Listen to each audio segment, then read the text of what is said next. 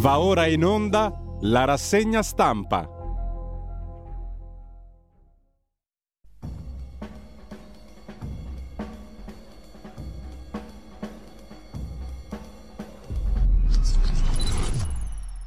Radio Libertà, di nuovo in onda, diamo subito la linea per la rassegna stampa a Giulio Cainarca. Grazie a Federico Borsari e un cordialissimo buongiorno a tutte le ascoltatrici e a tutti gli ascoltatori. 4 luglio sono le 7.33 in questo momento, non perdiamo tempo, radiolibertà.net, pagina Facebook di Radio Libertà per cercare di capire cosa va in onda in giornata. Eh, Ansa.it apre stamani su Giorgia Meloni che si rivolge alle imprese italiane. Con voi miracolo italiano. In effetti c'è da convenirne. L'Italia cresce, è la più affidabile dell'Eurozona la stima del PIL, la stima di uno 0, è superiore alla media dell'Unione Europea e alla Francia e alla Germania, per cui va tutto molto bene, Madama la Marchesa, ha detto la Premier Adasso Lombarda. L'Unione Europea parla di sovranità, impensabile pochi mesi fa e anche qui abbiamo cambiato tutto in Europa. L'Unione Europea parla di sovranità, cosa che prima era impensabile. Svincolare gli investimenti strategici dal patto di stabilità chiede Confindustria e il presidente Bonomi osserva bene Meloni sulla nuova narrazione dell'industria, perché come sapete ormai da anni a questa parte non conta la sostanza, conta la narrazione di qualcosa. Bianca Berlinguer si dimette, lascia la RAI dopo 34 anni, è bensì il secondo titolo dell'agenzia ANSA e dell'importanza della questione tutti si avvedono, come è normale che sia. Eh, terzo titolo per figliuolo, qualcuno oggi lo chiama povero figliuolo in Emilia-Romagna perché non hai soldi. Arriverà il portafogli, ha detto il povero figliuolo, ricostruire con legalità e trasparenza. Questo territorio ha ancora cicatrici, ha osservato acutamente il commissario per la ricostruzione post-alluvione. Scontro tra Salvini e Tajani sulle alleanze in Europa, questo lo vediamo dopo perché è un altro di quegli argomenti che appassionano il popolo bruciandolo, bruciandolo di passione. Forza Italia mai con Le Pen e AFD, ha detto il vice premier e segretario, insomma, in pectore di Forza Italia, il ministro degli esteri Tajani, mentre Salvini ha visto la leader dei sovranisti francesi, Marine Le Pen. Spunta un audio del signor Prigozhin, la Wagner andrà verso nuove vittorie. Negli Stati Uniti Donald Trump boicotta il dibattito televisivo con i rivali repubblicani. Tornando alla Russia, Medvedev, il simpatico Medvedev, torna a ribadire che l'apocalisse nucleare è abbastanza probabile, ha detto il signor Medvedev. Secondo l'Ucraina non c'è nessun segnale di sgombero russo dalla centrale nucleare di Zaporizhia. L'Alleanza Atlantica, la Nato, ha in vigore piani per reagire a un incidente nucleare che simpaticamente si avvicina in questo simpaticissimo 2023-24 e afferma la Nato il 90% delle forze di terra russe è al momento impegnato in Ucraina. Morta la scrittrice ucraina Amelina, ferita a Kramatorsk. Sulla questione del delitto di Prima Valle, il 17enne accusato di vilipendio di cadavere, vengono fuori storie di 1500 euro di debito tra i due, di droga e compagnia bella, ma la famiglia, mai parlare di droga, dice la famiglia. Consumarla magari sì, in quelle zone lì. Comunque, furgone piomba su tavolini di un locale, 15 feriti a Cagliari, il mezzo senza autista, si sospetta un guasto al freno a mano. La rivolta si placa in Francia, ma Macron lascia in campo la polizia. Non è finita, dice Macron, la ferita è profonda. Esasperati i sindaci che si sono radunati davanti ai comuni contro la violenza. La Procura di Ancona, siamo in Italia, chiama Roma per i resti del Pigneto, approfondimento chiedo scusa, in relazione all'inchiesta per la scomparsa della ventottenne Andrea Rabciuk.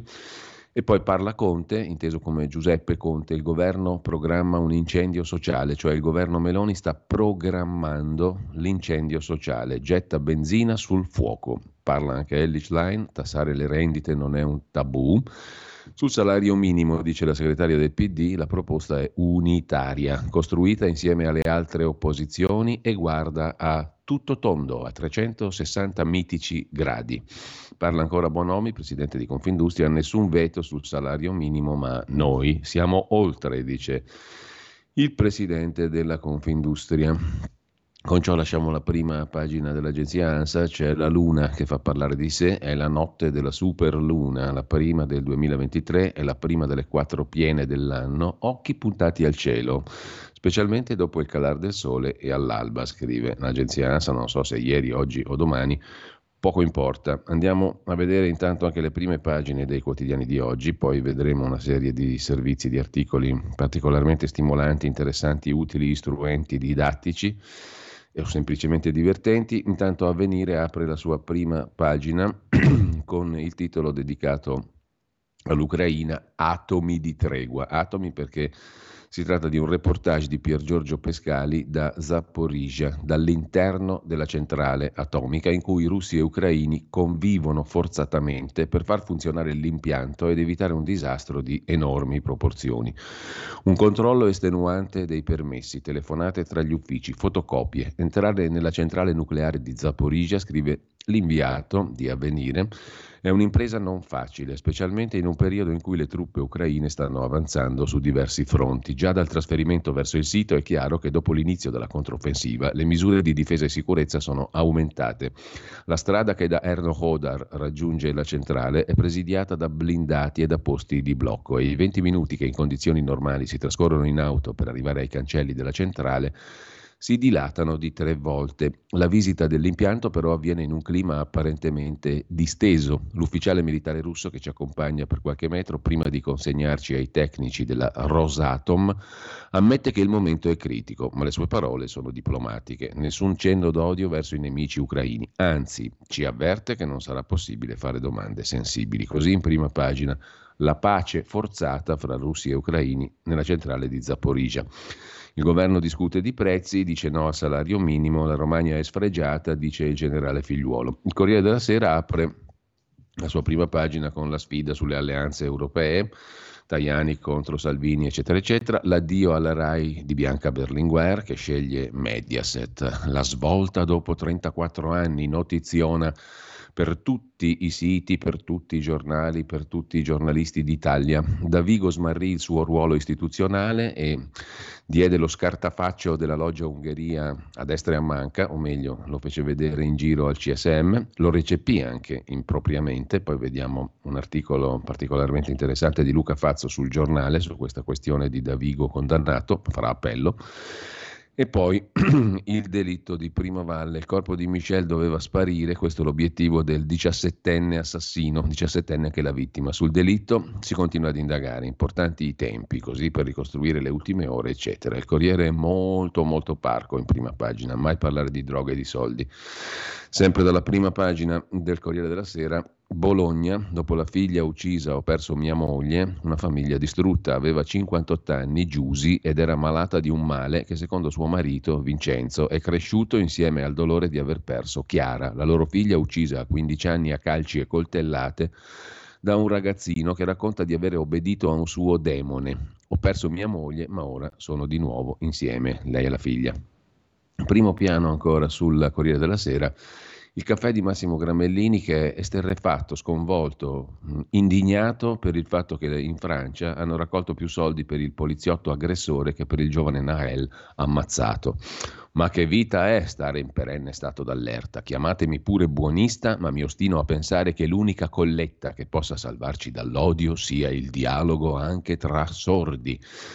La colletta fatta in favore del poliziotto di Nanterre che mh, ha fatto il suo lavoro e paga un alto tributo. Questa è la motivazione della raccolta fondi promossa non solo dall'estrema destra francese, ma comunque dall'estrema destra francese, così viene più facile raccontarla. Indignatissimo Gramellini che conclude appunto così.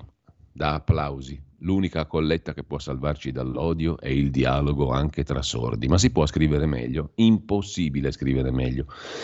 Il Fatto Quotidiano apre la sua prima pagina con i due Matteo, cioè Renzi e Salvini, hanno qualcosa in comune, cioè Denis Verdini, e vogliono salvare Sant'Anché. Open to visibilia. Domani l'informativa della ministra in Senato senza voto.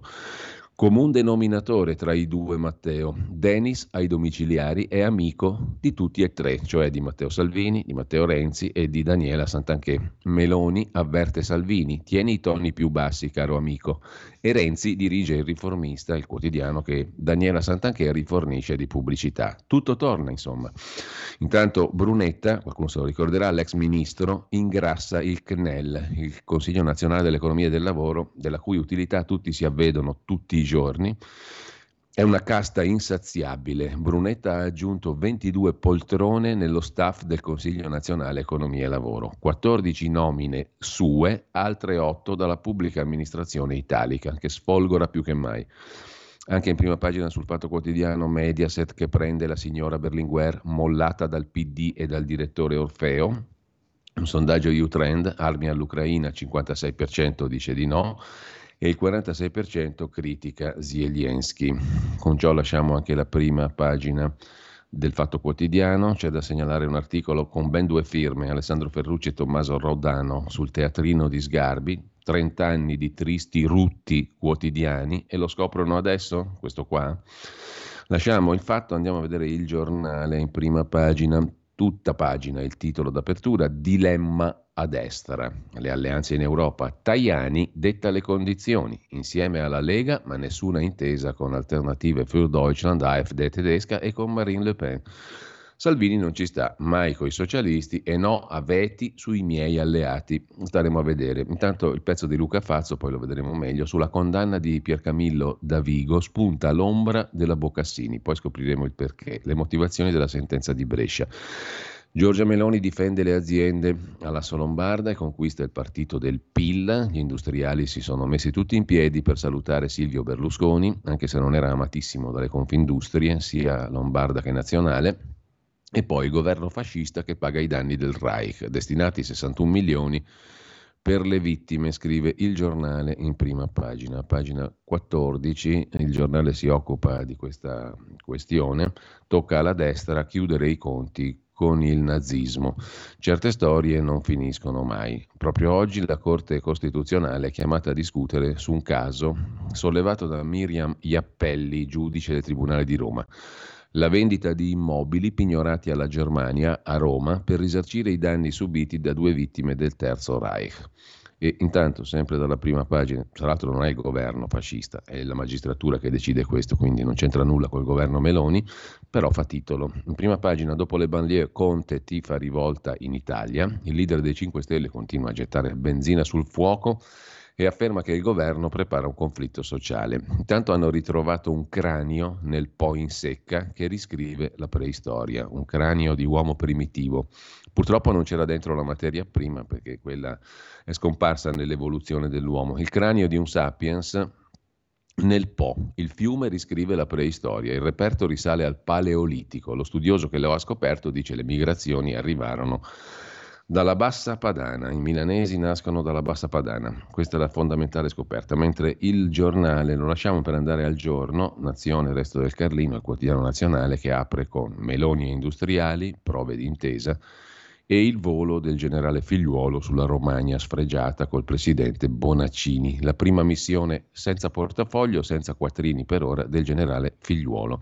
A Milano il tram 15 finisce fuori rotaia e va contro l'albero, 6 i feriti, deraglia anche il Frecciarossa per uno scambio difettoso, condannati due operai, scrive il giorno, che poi si occupa nel cremasco di un tizio che produceva in casa esplosivi, è stato arrestato, non si capisce perché, eh, mentre il mattino di Napoli mette in apertura la questione dell'economia meridionale, la spinta dell'edilizia sull'economia del sud. Sono i dati dell'Istat mezzogiorno, dietro centro e nord-est nel 22, ma quest'anno è in forte recupero il sud. Una forte spinta alla ripresa del sud viene dal settore dell'edilizia. Secondo i dati Istat il mezzogiorno è dietro centro e nord-est nel 22 ma nel 23 appare in forte recupero. La Premier Meloni osserva, come abbiamo già visto, l'Italia sta crescendo, la stima del PIL, neanche il PIL, la stima del PIL va oltre quella che è la media europea. Completeremo il PNRR, il pernacchione europeo.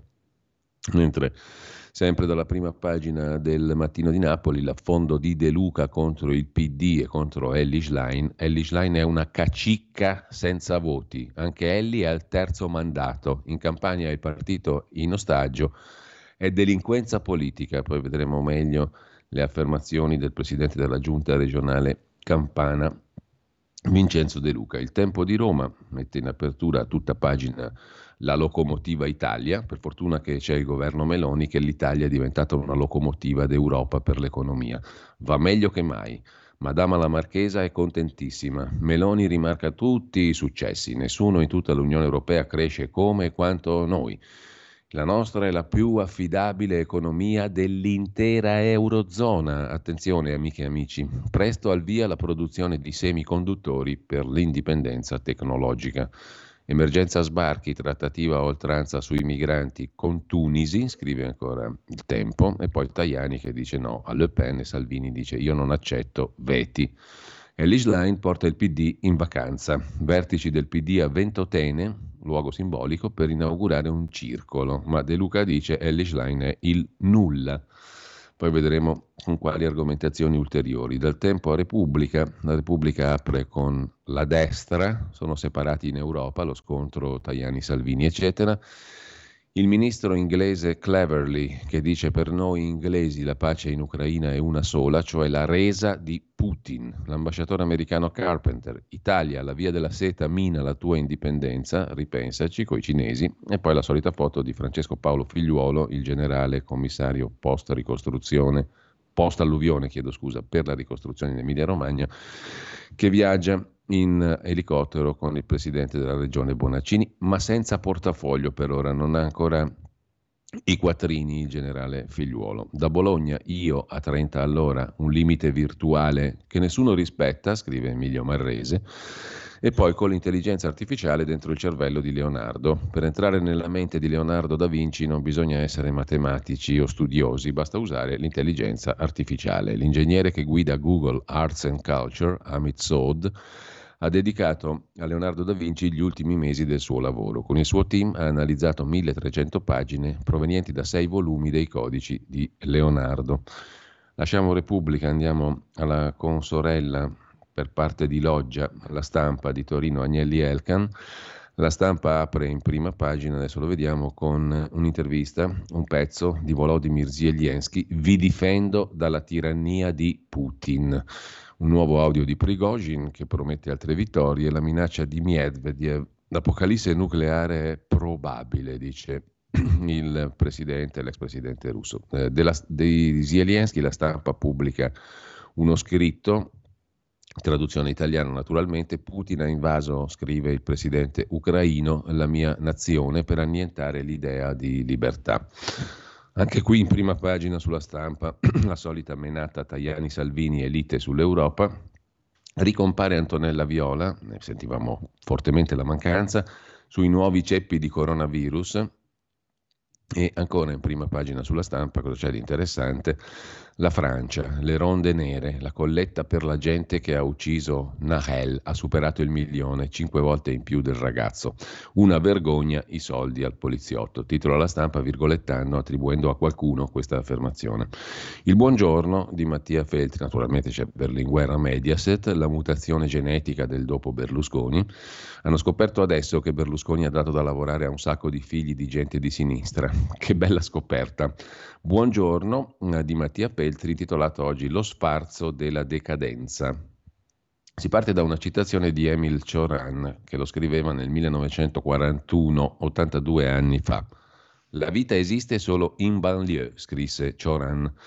Quando la zizzania avrà trionfato anche nelle banlieue, sulla populace, sulla plebaglia, scrisse, la Francia avrà esaurito la sua ultima rivoluzione.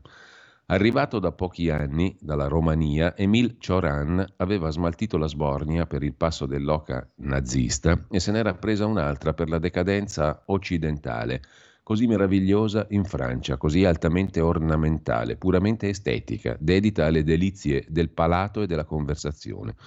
Dopo aver ribaltato il mondo con la filosofia e la ghigliottina, semplicemente la Francia non ci credeva più perché la decadenza, diceva Choran, è la lucidità, è aver smesso di credere che un'idea valga più della pelle, afflosciarsi su un morbido presente senza illusioni nel futuro.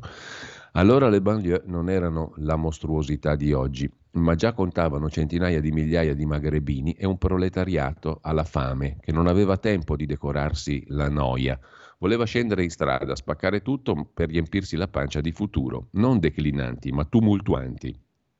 Questa era la vitalità delle banlieue secondo Choran. E 80 anni dopo, scrive Mattia Felteri, scoppiano di sangue nuovo, sempre più rabbioso per un'esclusione che ha anche implicazioni etniche. Questi ragazzi, ha detto Marc Lazar, entrano nei negozi e li sfasciano e si prendono quello che non possono avere. Non sono contro la società del consumo, la sognano, sognano la zizzania. Le rivoluzioni o le rivolte, sentenzia in chiusura Mattia Feltri, non si fanno per un mondo migliore, ma perché gli ultimi siano ammessi dai primi nello sfarzo della decadenza, dove il futuro non ha più senso. Così scrive un po' da ricco annoiato Mattia Feltri in prima pagina sulla stampa di oggi. Quando c'hai fame queste robe qua non te ne frega un cacchio. Comunque lasciamo la stampa, andiamo a vedere la verità la verità di Belpietro apre con la questione dei vaccini, la verità fa paura, l'Unione Europea la tiene ancora nascosta, l'organismo parlamentare di indagine parla di opacità giustificata, pesa il timore di dare argomenti alla destra durante la campagna elettorale per le europee. In Italia oggi PD e 5 Stelle tentano di boicottare la commissione di inchiesta con emendamenti che mettano al riparo i governi. Questo è il tema d'apertura. Di spalla Giorgio Gandola si occupa di Salvini che prova a infilarsi nell'alleanza tra PPE e conservatori, lo scontro con Tajani. Zingaretti chiuse un reparto per bimbi malati di cancro per un caso Covid mai riaperto, che scandalo. Maurizio Caverzan si occupa di Bianchina, cioè la figlia di Berlinguer, Bianca, una delle figlie, un'altra è sposata Luca Telese. L'eresia di una Berlinguer alla corte di Berlusconi. Scrive la verità in prima pagina. Maurizio Belpietro si occupa del salario minimo, un autogol. E poi a centropagina, francesi in massa al fianco del poliziotto, la sinistra vuole stoppare la colletta per il poliziotto che ha sparato al 17enne Nahel. La colletta ha superato il milione di euro, cinque volte la cifra raccolta per la madre del giovane ammazzato.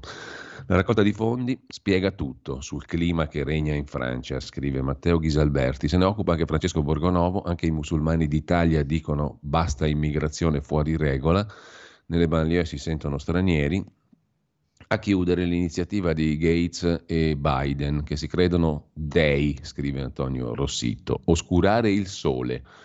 L'ultima trovata americana per raffreddare il pianeta spiazza perfino gli ultraverdi, scrive la verità in prima pagina. Pagina 15 c'è l'articolo, l'ultima follia di Bill Gates Oscurare il sole. Il fondatore della Microsoft ha finanziato un progetto di geoingegneria per mettere in ombra il pianeta con la polvere di carbonio. Joe Biden ha espresso sostegno misurato a questa idea, senza tener conto dei rischi. Gli esperti parlano di possibili conseguenze incalcolabili. Stavolta perfino gli eco-talebani della Commissione europea trasecolano. Già nel lontano 2010 il miliardario voleva raffreddare il nostro sole.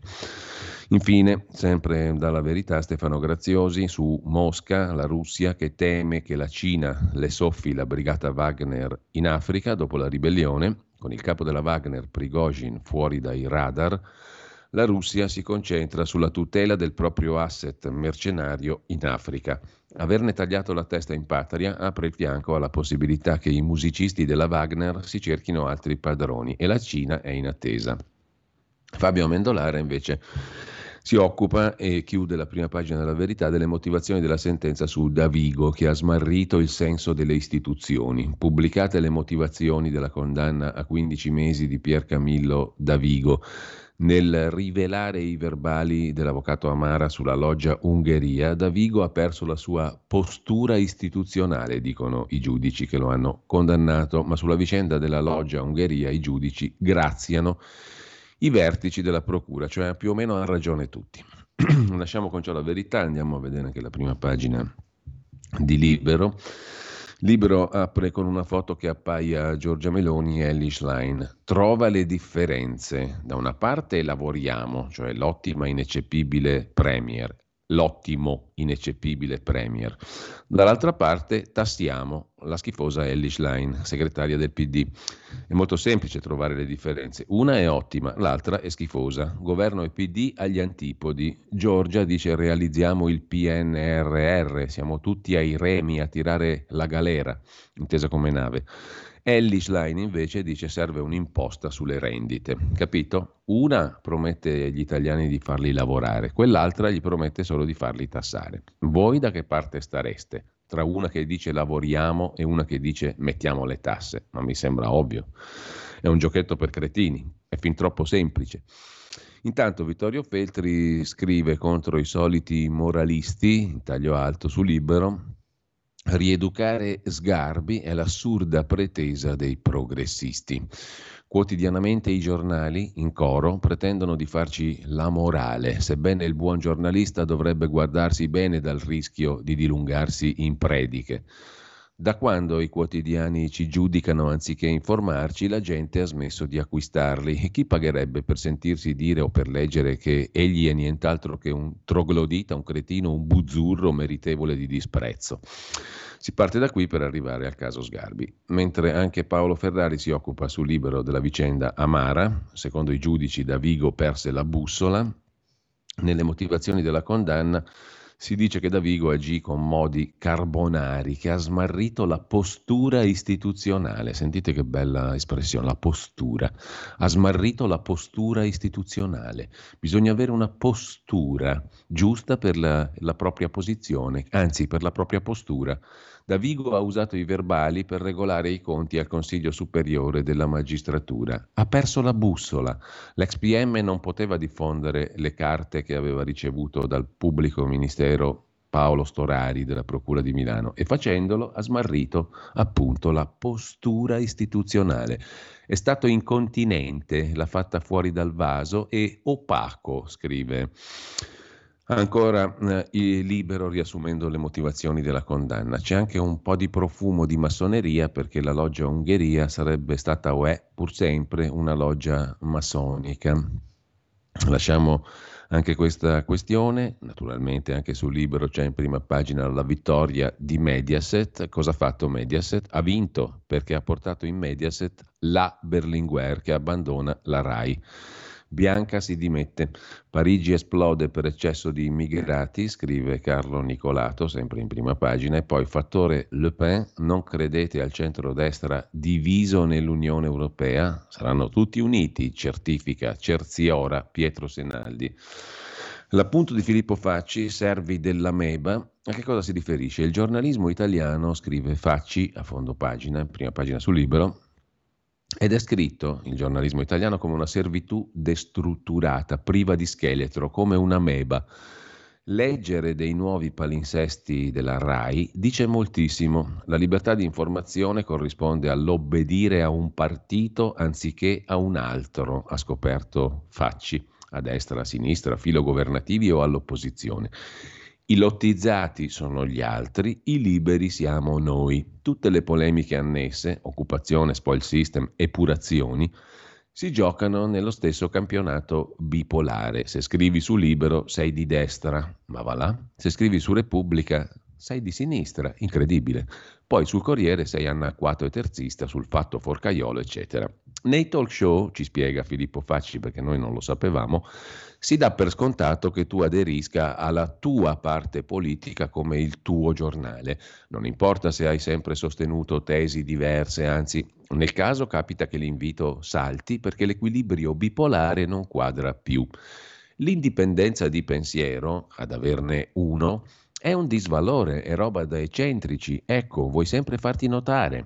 Sta parlando di sé naturalmente Filippo Facci fingendo di parlare in generale. Chi pensa in proprio da una parte è inaffidabile, dall'altra un servo. Di tutte le geniali intuizioni di Silvio Berlusconi, l'introduzione del bipolarismo è forse quella che intristisce di più, perché ancora oggi costringe a specchiarsi in battaglie tagliate con l'accetta, come lo è ogni battaglia giovanile quella di una repubblica ancora in berbe che non è terza, non è quarta, forse neppure seconda.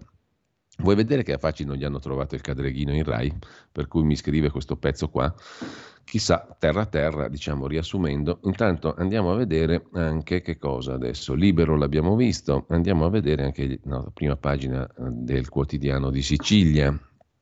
Inflazione e rialzo dei tassi di interesse visti da sud fanno ancora più paura. Dalla Banca Centrale Europea una medicina amara ma necessaria, a maggior ragione per le economie più fragili. La crisi, insomma, in primo piano. L'editoriale del direttore fondatore Carlo Alberto Tregua sulla Banca Centrale Europea il tassi in aumento per tagliare l'inflazione, che è la tassa che colpisce i poveri.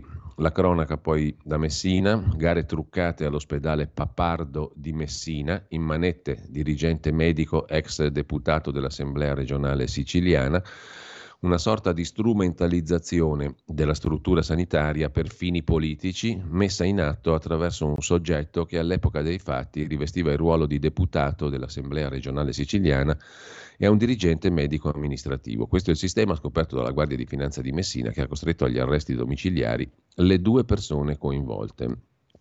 A pagina 3 c'è il dettaglio di questa vicenda giudiziaria nella sanità messinese. A pagina 4 le frodi creditizie in Sicilia più 4,5% rispetto al 2021. Come sempre a pagina 7 c'è l'approfondimento del giorno, l'inchiesta del giorno sul quotidiano di Sicilia, oggi dedicata appunto all'inflazione e all'aumento dei tassi che spaventano soprattutto al sud. Italia oggi di Pierluigi Magnaschi apre con i reati fiscali. 290 in manette. Nel 2021 i soggetti arrestati erano 411. Tornano a crescere, 46% in più le violazioni tributarie accertate e del 3% in più i soggetti denunciati. Nel 2022 le manette sono scattate solo per 290 soggetti rispetto ai 411 del 2021.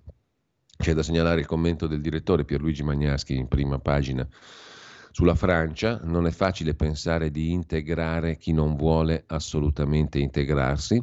Nei giorni scorsi una grande firma su un quotidiano ha spiegato che se si costruissero più asili nido le nascite riprenderebbero alla grande anche in Italia. Il saggista ha detto una grande sciocchezza. Gli asili nido servono, ma so- non sono sicuramente decisivi per far riprendere il tasso di natalità in un paese. Questo è il risultato di una serie molto vasta di fattori difficilmente manovrabili. Insomma, non è così semplice dire di integrarsi. Si parte dagli asili nido per andare a parare poi sull'altra questione che sottolinea Magnaschi. Non è facile pensare di integrare chi assolutamente non ha nessuna voglia di integrarsi. Hai voglia te a dire a gente che non vuole integrarsi, integriamoci.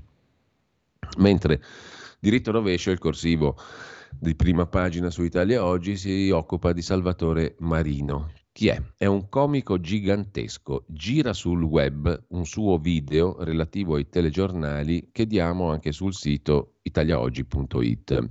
Il suo è un telegiornale ipnotico, assopente, finto serio, come quelli veri, letto con gli sciogli lingua tradizionali e con le pause e gli strabuzzamenti dei conduttori. Ecco il testo.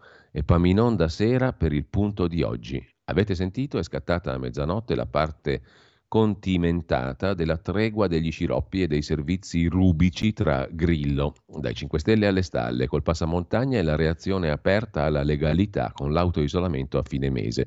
Questo secondo l'Istat è stato a guardà, è stato a menà, che state a fa, non si sa.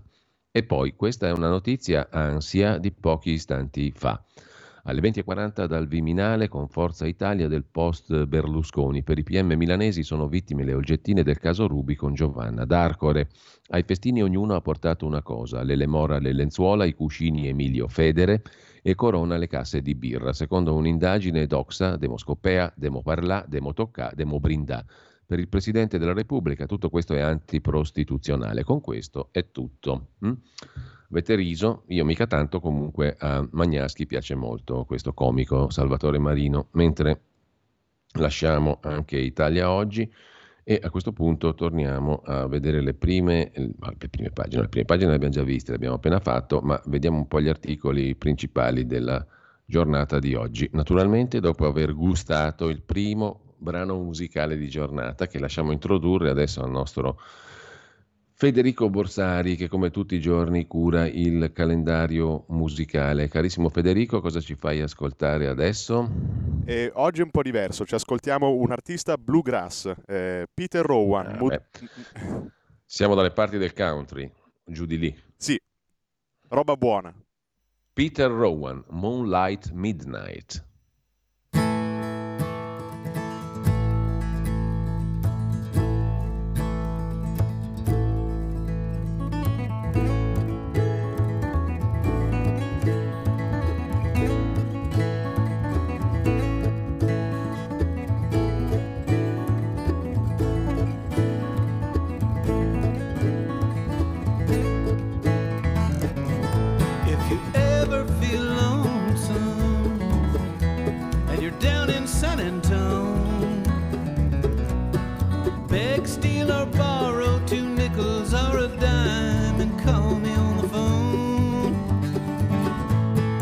meet you at Alamo Mission. We can say our prayers. The Holy Ghost and the Virgin Mother will heal us as we kneel there.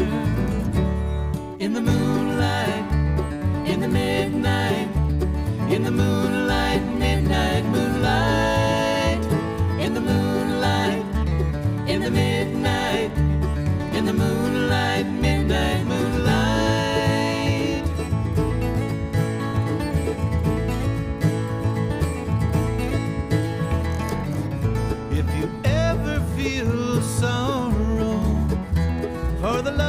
have wrong with no hope for tomorrow. In the setting of the sun, and the ocean is howling with dreams that might have been. That last good morning sunrise will be the brightest you've ever seen in the moonlight.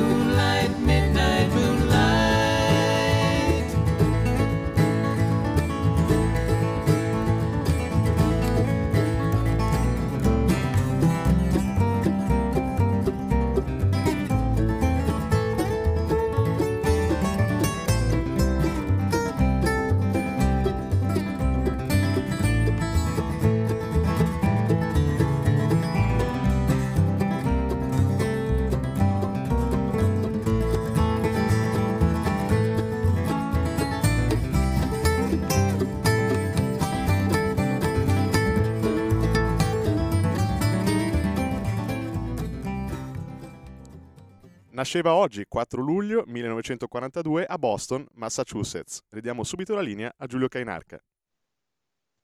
Torniamo allora alla rassegna stampa e cominciamo ad approfondire un qualche articolo dalle prime pagine o comunque dai giornali di oggi. Intanto vi segnalo una corrispondenza sul Corriere della Sera da Parigi di Stefano Montefiori, pagina 9 il paese si spacca anche sulle collette, oltre un milione alla gente che ha ucciso Nahel, il diciassettenne, donano in 50.000, per il ragazzo soltanto in 12.000. Brigadiere Florian M.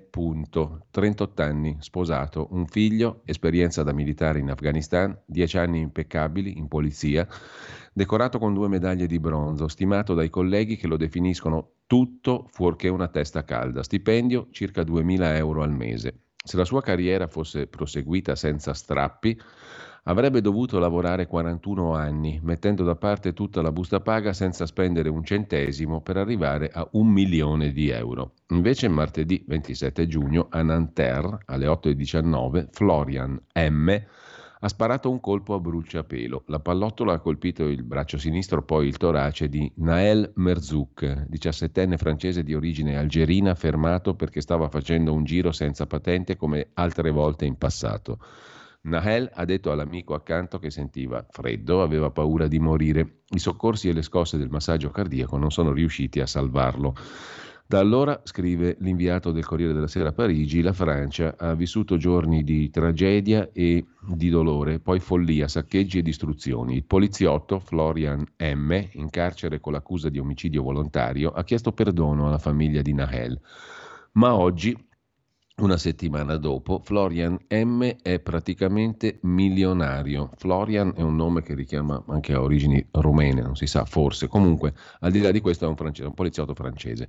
Oltre ai municipi e alle biblioteche dati alle fiamme, oltre ai negozi saccheggiati e ai sindaci attaccati, se c'è un'altra cosa capace di mostrare quanto odio e quanta divisione allignino nella società francese, è il successo di massa della colletta in sostegno della famiglia del poliziotto di Nanterre Florian M, che ha fatto il suo lavoro e che oggi la paga cara.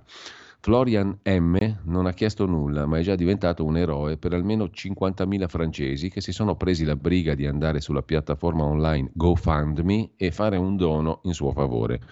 L'obiettivo di partenza era molto più contenuto, raccogliere 50.000 euro per aiutare moglie e figlio, compensando la perdita dello stipendio in attesa di processo e sentenza. Ma ieri, alle 19, il totale era già 1.151.160 euro e la cifra aumenta ogni minuto. Il promotore della raccolta è Jean Messiat, personaggio noto in Francia per la capacità mediatica e le convinzioni di estrema destra. Cristiano copto, nato in Egitto, figlio di diplomatico, naturalizzato francese a 20 anni, Jean Messiat milita a lungo per Marine Le Pen, poi la giudica troppo morbida e alle presidenziali 22 fa il portavoce del più intransigente Éric Zemmour. Ieri Jean Messiat ha esultato. Malgrado una jihad progressista, ha detto, per bloccare la nostra colletta, la piattaforma GoFundMe ha deciso di mantenerla. I reparti di, ri- di rianimazione si riempiranno di gauchisti senza fiato. Bravi tutti, viva la Francia. Nonostante le proteste, i dirigenti americani della piattaforma GoFundMe sostengono che la colletta rispetta le condizioni di servizio. Un'eventuale condanna potrebbe rendere legalmente più complicato consegnare i soldi al poliziotto, ma il solo fatto che così tanto denaro sia stato raccolto per molti è un'indecenza. C'è una taglia sulle vite dei ragazzi arabi e neri, dice l'avvocata Arie Alimi. Il giovane ammazzato Nahel non aveva precedenti penali, anche se altre volte era stato sorpreso a guidare senza patente, comportamento pericoloso da punire, per il quale comunque non è prevista la pena di morte, scrive l'inviato del Corriere della Sera.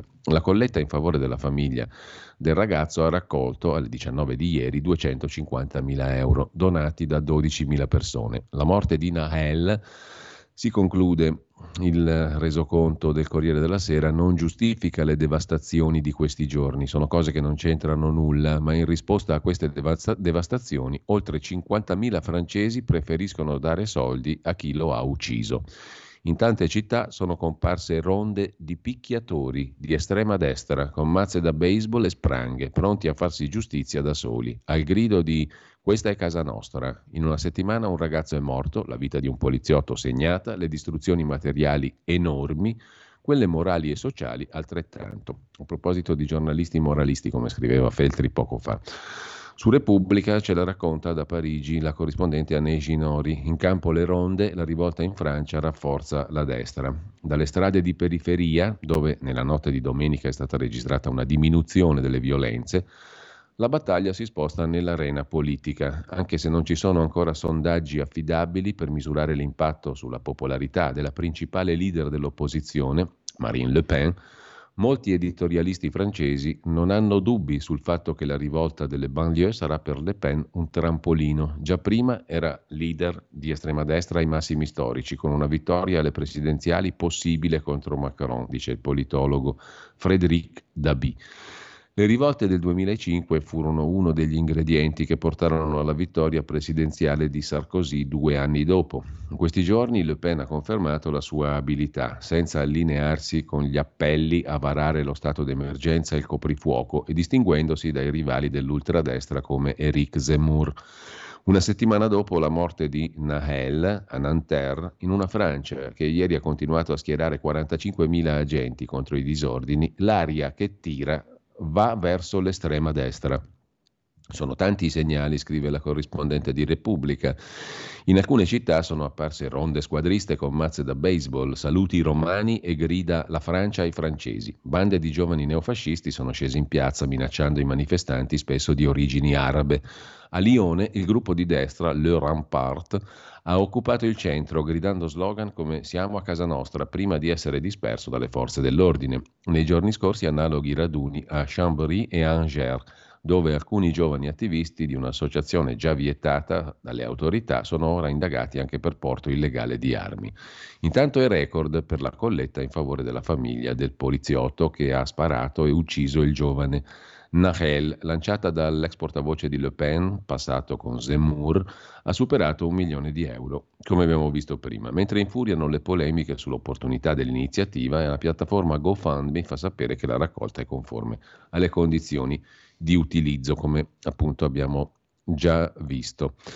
Intanto il ministro della giustizia francese Moretti, Dupont-Moretti, secondo lo, il ministro della giustizia, appunto, la raccolta fondi non va nel senso della pacificazione. La repressione impressionante di questi giorni, con quasi 3.500 persone fermate in una settimana, sta mandando in tilt la macchina giudiziaria, continua Repubblica perché i cancellieri hanno fatto sciopero ieri per denunciare la mancanza di mezzi. Il governo ha promesso tempi celeri con giudizi immediati per i casseur, ma i tribunali delle zone periferiche erano già in affanno prima della rivolta. La nostra è stata una risposta graduale e repubblicana, è quello che ci differenzia dai populisti, dice una fonte del governo. Questi volevano sospendere libertà e varare misure eccezionali.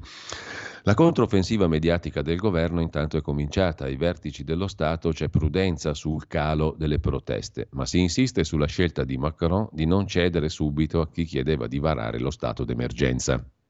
Dicono ancora nel governo, siamo rimasti all'interno dello Stato di diritto. Probabilmente Putin ci guarda con stupore, contenti loro. I macronisti rifiutano di parlare di rivolta dei quartieri, ma sottolineano che gli scontri sono frutto di una minoranza di giovani, vanno inquadrati tra episodi di delinquenza. Le rivolte dei giovani non sono una specificità solo francese, aggiunge la fonte governativa anonima citata da Repubblica.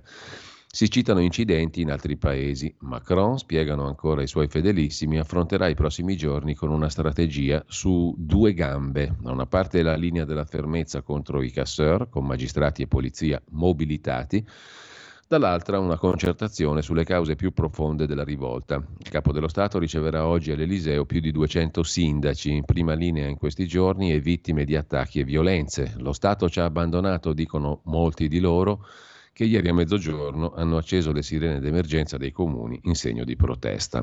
Sulla stampa è Nicolo Zancana a fare il punto da Nanterre, dove è stato ammazzato il diciassettenne. Qui l'odio è scritto sui muri. Tutti i poliziotti sono dei bastardi.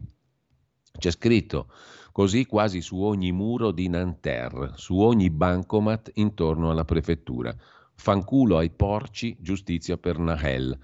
Sono scritte nere, scritte nuove, dice la signora Samia Durand. Bisogna riflettere molto bene su quello che sta succedendo. La signora Durand è arrivata davanti al comune con l'amica Dima per protestare. Dice che nella sua piccola città, alla periferia nord-ovest di Parigi, sta succedendo qualcosa di tremendo e non è quello che abbiamo già visto, non è la morte del diciassettenne per mano di un poliziotto, non sono gli scontri e le devastazioni delle notti successive, le rivolte. No, Secondo la signora Durand, la cosa più grave è la lezione che ne potrebbe derivare. Devono bloccare la colletta in sostegno del poliziotto che ha ucciso Nael.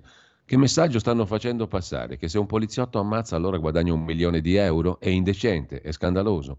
Devono bloccare quei soldi. Tutto questo non può che nutrire ancora di più l'odio di quei ragazzi che sono arrivati qui a scrivere sui muri. Io li ho visti e ne ho avuto paura, dice la signora Durand.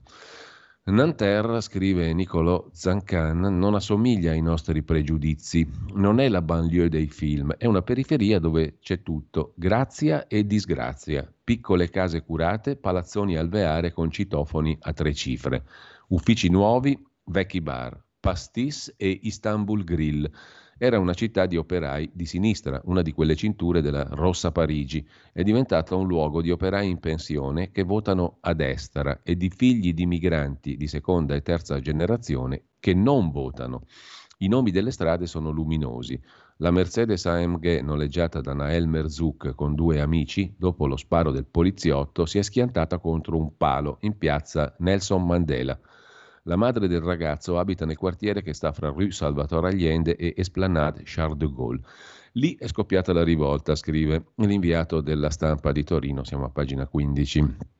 Nicolo Zancan. Fra una farmacia e una boulangerie accanto al ristorante pizzeria Torino adesso gestito da una famiglia di egiziani. Sono saltate le vetrine, hanno dato fuoco alla filiale del Credit Mutuel, incendiato il deor del ristorante italiano Carmina e tutto questo urlando e scrivendo sui muri quelle frasi: vendetta per Nahel, vaffanculo ai poliziotti, morte ai porci. Quello che nessuno vuol capire di questa storia è che non c'entrano le periferie in quanto tali, ma c'entra come i poliziotti francesi trattano certi abitanti delle periferie, dice Ahmed Jamai, presidente dell'associazione Cité 2000, si occupa da vent'anni di integrazione, cioè di non lasciare solo nessuno. Qui non è la solitudine, non è l'emarginazione, non è la questione economica e sociale, anche se sappiamo che la vita dei ragazzi di Nanterre è diversa da quella delle elite di Parigi, ma il problema è un altro. Noi che abbiamo genitori nati in Algeria, in Marocco, in Egitto, in Tunisia, non veniamo mai considerati francesi e basta, ma sempre mezzi francesi, francesi africani. Ecco cosa produce disastri, questa discriminazione. Questo razzismo, tutti lo sanno che se sei un francese di origini arabe, le possibilità di essere controllato dalla polizia sono molto superiori. Voi non lo volete vedere, ma la morte di Nahel è il frutto di questa cultura discriminatoria. Davanti al comune, riprende l'inviato Niccolò Zancan sulla stampa, si sono radunati i mediatori sociali di Nanterre. Indossano felpe rosse, hanno un compito, ridurre le distanze e i conflitti. Il sindaco, Patrick Jarry, li ringrazia. Non dobbiamo perdere di vista, dice, l'origine di quel che è accaduto. Voglio esprimere la mia solidarietà alla famiglia di Nahel. Voglio ringraziare la nonna di Nahel per la dignità con cui ha chiesto che cessassero gli scontri. Voglio ringraziare anche tutti i cittadini e i dipendenti comunali che hanno contribuito a riportare la calma. Ma non dimentichiamo quanto è successo all'origine. Sono state, scrive ancora l'inviato della stampa, cinque notti di guerriglia in tutta Francia, 4.500 auto incendiate, 3.440 arresti, 140 ancora ieri.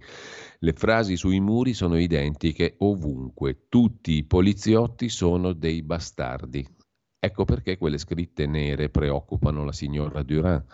Non può passare l'idea, dice, che dopo un fatto così grave il poliziotto possa guadagnare una cifra enorme. È il peggior insegnamento che possiamo dare ai nostri ragazzi. La colletta per il poliziotto, scrive anche la stampa, è stata indetta da Jean Messia, sostenitore dell'estrema destra francese. Nael Marzouk giocava al rugby, aveva studiato da elettricista, guadagnava qualche soldo facendo il fattorino. Compare anche lui nel video del rapper marsigliese Jules, girato proprio a Nanterre. Il pezzo si intitola Ragnard, è una stangata di rime. Cambio di vita, cambio di zona, cambio di macchina, metti la famiglia al riparo, metti la pistola nella bre, non posso più attraversare il paese tranquillo, fare bre bre bre. Nessuno si sente più tranquillo Nanterre, conclude l'inviato della stampa. Le strade adesso sono deserte, ma la rivolta ha lasciato muri nuovi. I giornalisti non vanno davanti alla casa di Nael Merzouk, nessuno è il più il benvenuto, se mai lo fosse stato prima. È il segno che resta, questa frattura più profonda, una separazione più netta, la distanza maggiore. Perfino al cimitero di Mont Valérien, dove Nael è stato seppellito a mani nude dai suoi amici, nessuno se la sente di indicare il posto preciso. Questo è un cimitero pubblico, dicono, ma la famiglia ci ha chiesto di tenere privato il luogo della sepoltura. Vogliamo rispettare questa volontà, perché un ragazzo è morto e gli animi a Nanterre sono molto esasperati. Così si conclude il reportage di Niccolò Zancan sulla stampa. Sul quotidiano Libero c'è un altro reportage di Mauro Zanon sull'altra Francia che comincia a reagire. Vediamo un po' cosa scrive Zanon da Parigi. Siamo a pagina 15 appunto di Libero. Ieri pomeriggio la raccolta fondi organizzata per sostenere la famiglia di Florian, l'agente padre di famiglia di 38 anni che ha ucciso il giovane Nahel, dopo che quest'ultimo a bordo di un SUV Mercedes giallo aveva forzato il posto di blocco, ha superato il milione di euro. Sostegno alla famiglia del poliziotto che ha fatto il suo lavoro, si legge nella descrizione della colletta, lanciata appunto dall'intellettuale vicino alla destra di Zemmour, Jean Messia. Raccolta fondi avviata per aiutare la madre di Nahel ha toccato invece quota 200.000, inferiore 5 volte a quella raggiunta per il poliziotto la netta differenza di solidarietà sta facendo urlare la sinistra radicale francese. A inacidire la sinistra è l'identità di chi ha organizzato la colletta per Florian, Jean Messia, ex consigliere di Marine Le Pen, portavoce di Eric Zemmour nelle presidenziali del 22.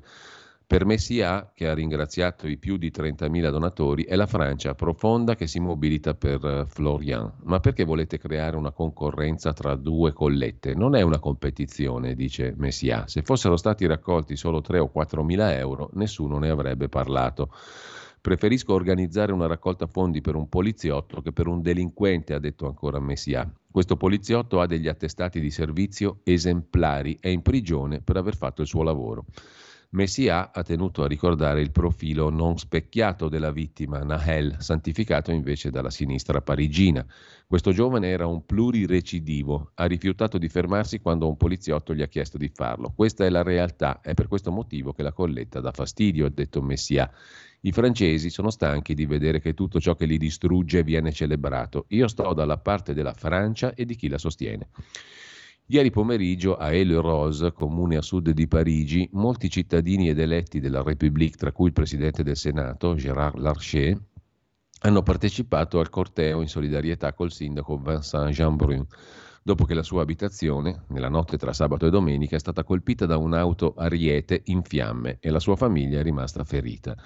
È stata attaccata la democrazia, ha dichiarato il sindaco Jean Brun, applaudito dai residenti e dagli altri politici locali venuti a dire basta alle violenze. In concomitanza col corteo è stata organizzata una mobilitazione civica davanti a diversi municipi francesi, tra cui anche quello di Nanterre.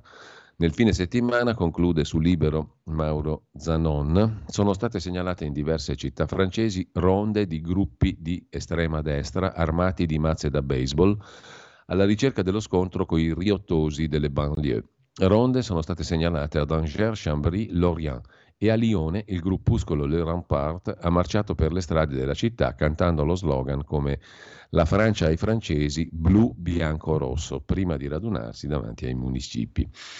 Gian Michalessin riflette sul giornale a proposito della rivolta delle banlieue, ma eh, il suo articolo lo vediamo tra poco, dopo la pausa pubblicitaria e dopo un po' di altra buona musica.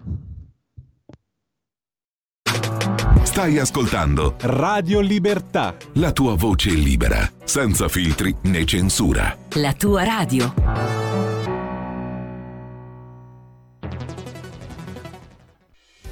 Quotidiano di Sicilia, il quotidiano d'Italia, l'informazione che ribalta i luoghi comuni, una vera visione dei fatti, l'Italia vista da sud. Ogni siciliano che vive in Italia e nel mondo è una risorsa, è protagonista della crescita della nostra nazione.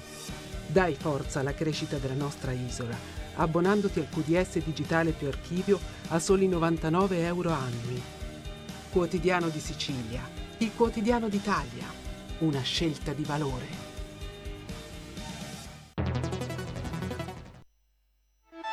Stai ascoltando Radio Libertà la tua voce libera, senza filtri né censure, la tua radio.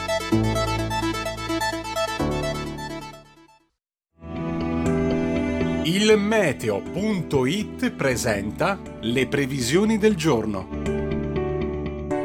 Alta pressione sull'Italia ma non così forte, non mancheranno dei temporali nel corso della giornata. Al mattino sole prevalente sulla maggior parte dei settori con cieli anche sereni su quelli tirrenici.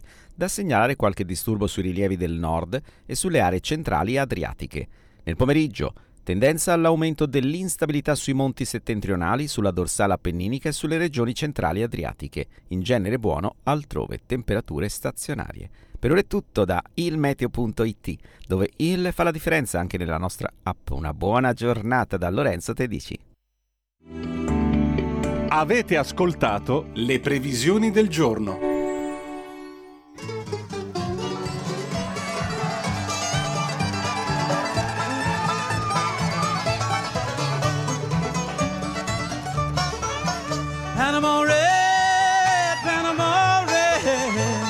Steal your woman, then he'll rob you. Hey,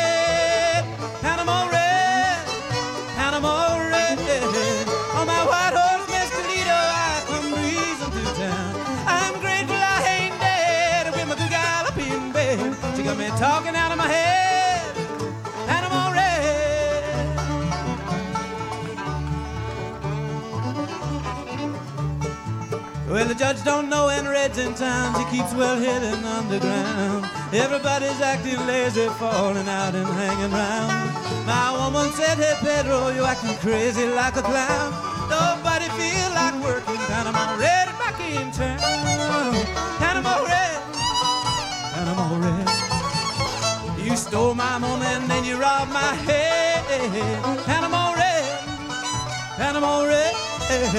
On my white horse, Mescalito, I come breezing through town. I'm grateful I ain't dead with my good galloping bed. She got me talking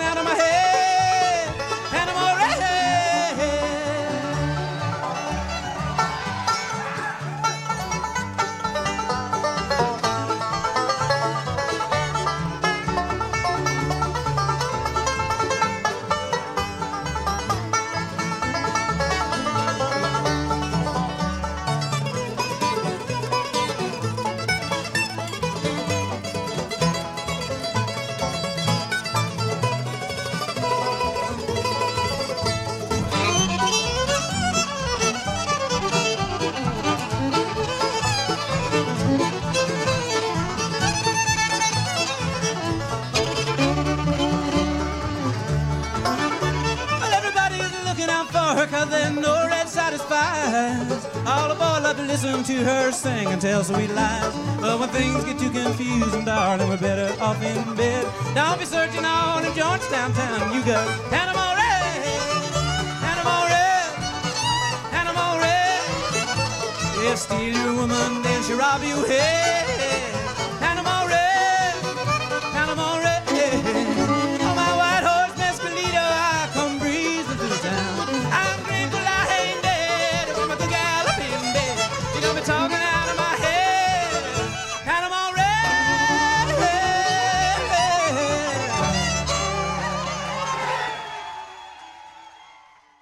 Questa era Panama Red, sempre di Peter Rowan, scritta nel 1972. Ridiamo subito la linea al direttore Giulio Cainarca. Grazie a Federico Borsari, buongiorno e bentrovata a Sara Garino che ci parla di quello che va in onda oggi alle 12 nella sua rubrica. Buongiorno Sara. Buongiorno Giulio e buongiorno a tutto il pubblico. Allora, di che cosa ci Allora. parli oggi Sara?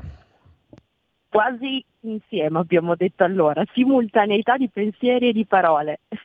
No Giulio, allora quest'oggi ad Alto Mare continueremo a parlare di tematiche riguardanti l'attualità, specialmente l'attualità economica, in punto soprattutto delega fiscale, tema rispetto al quale come sappiamo uno dei due relatori appunto un esponente della Lega, l'onorevole Alberto Gusmeroli, presidente della Commissione Attività Produttive, Commercio e Turismo. Dicevo, parleremo di temi economici, delega fiscale in primis, anche con Sandro Iacometti, caporedattore economico di Libero, e poi faremo un ulteriore e approfondito affondo sulle tematiche economiche, ma che intridono anche il comparto energetico. Abbiamo lasciato qualche argomento in sospeso settimana scorsa, torna dunque Giovanni Ceccaroni, economista di Nomisma Energia, per rispondere alle domande del nostro pubblico che settimana scorsa appunto non eravamo riusciti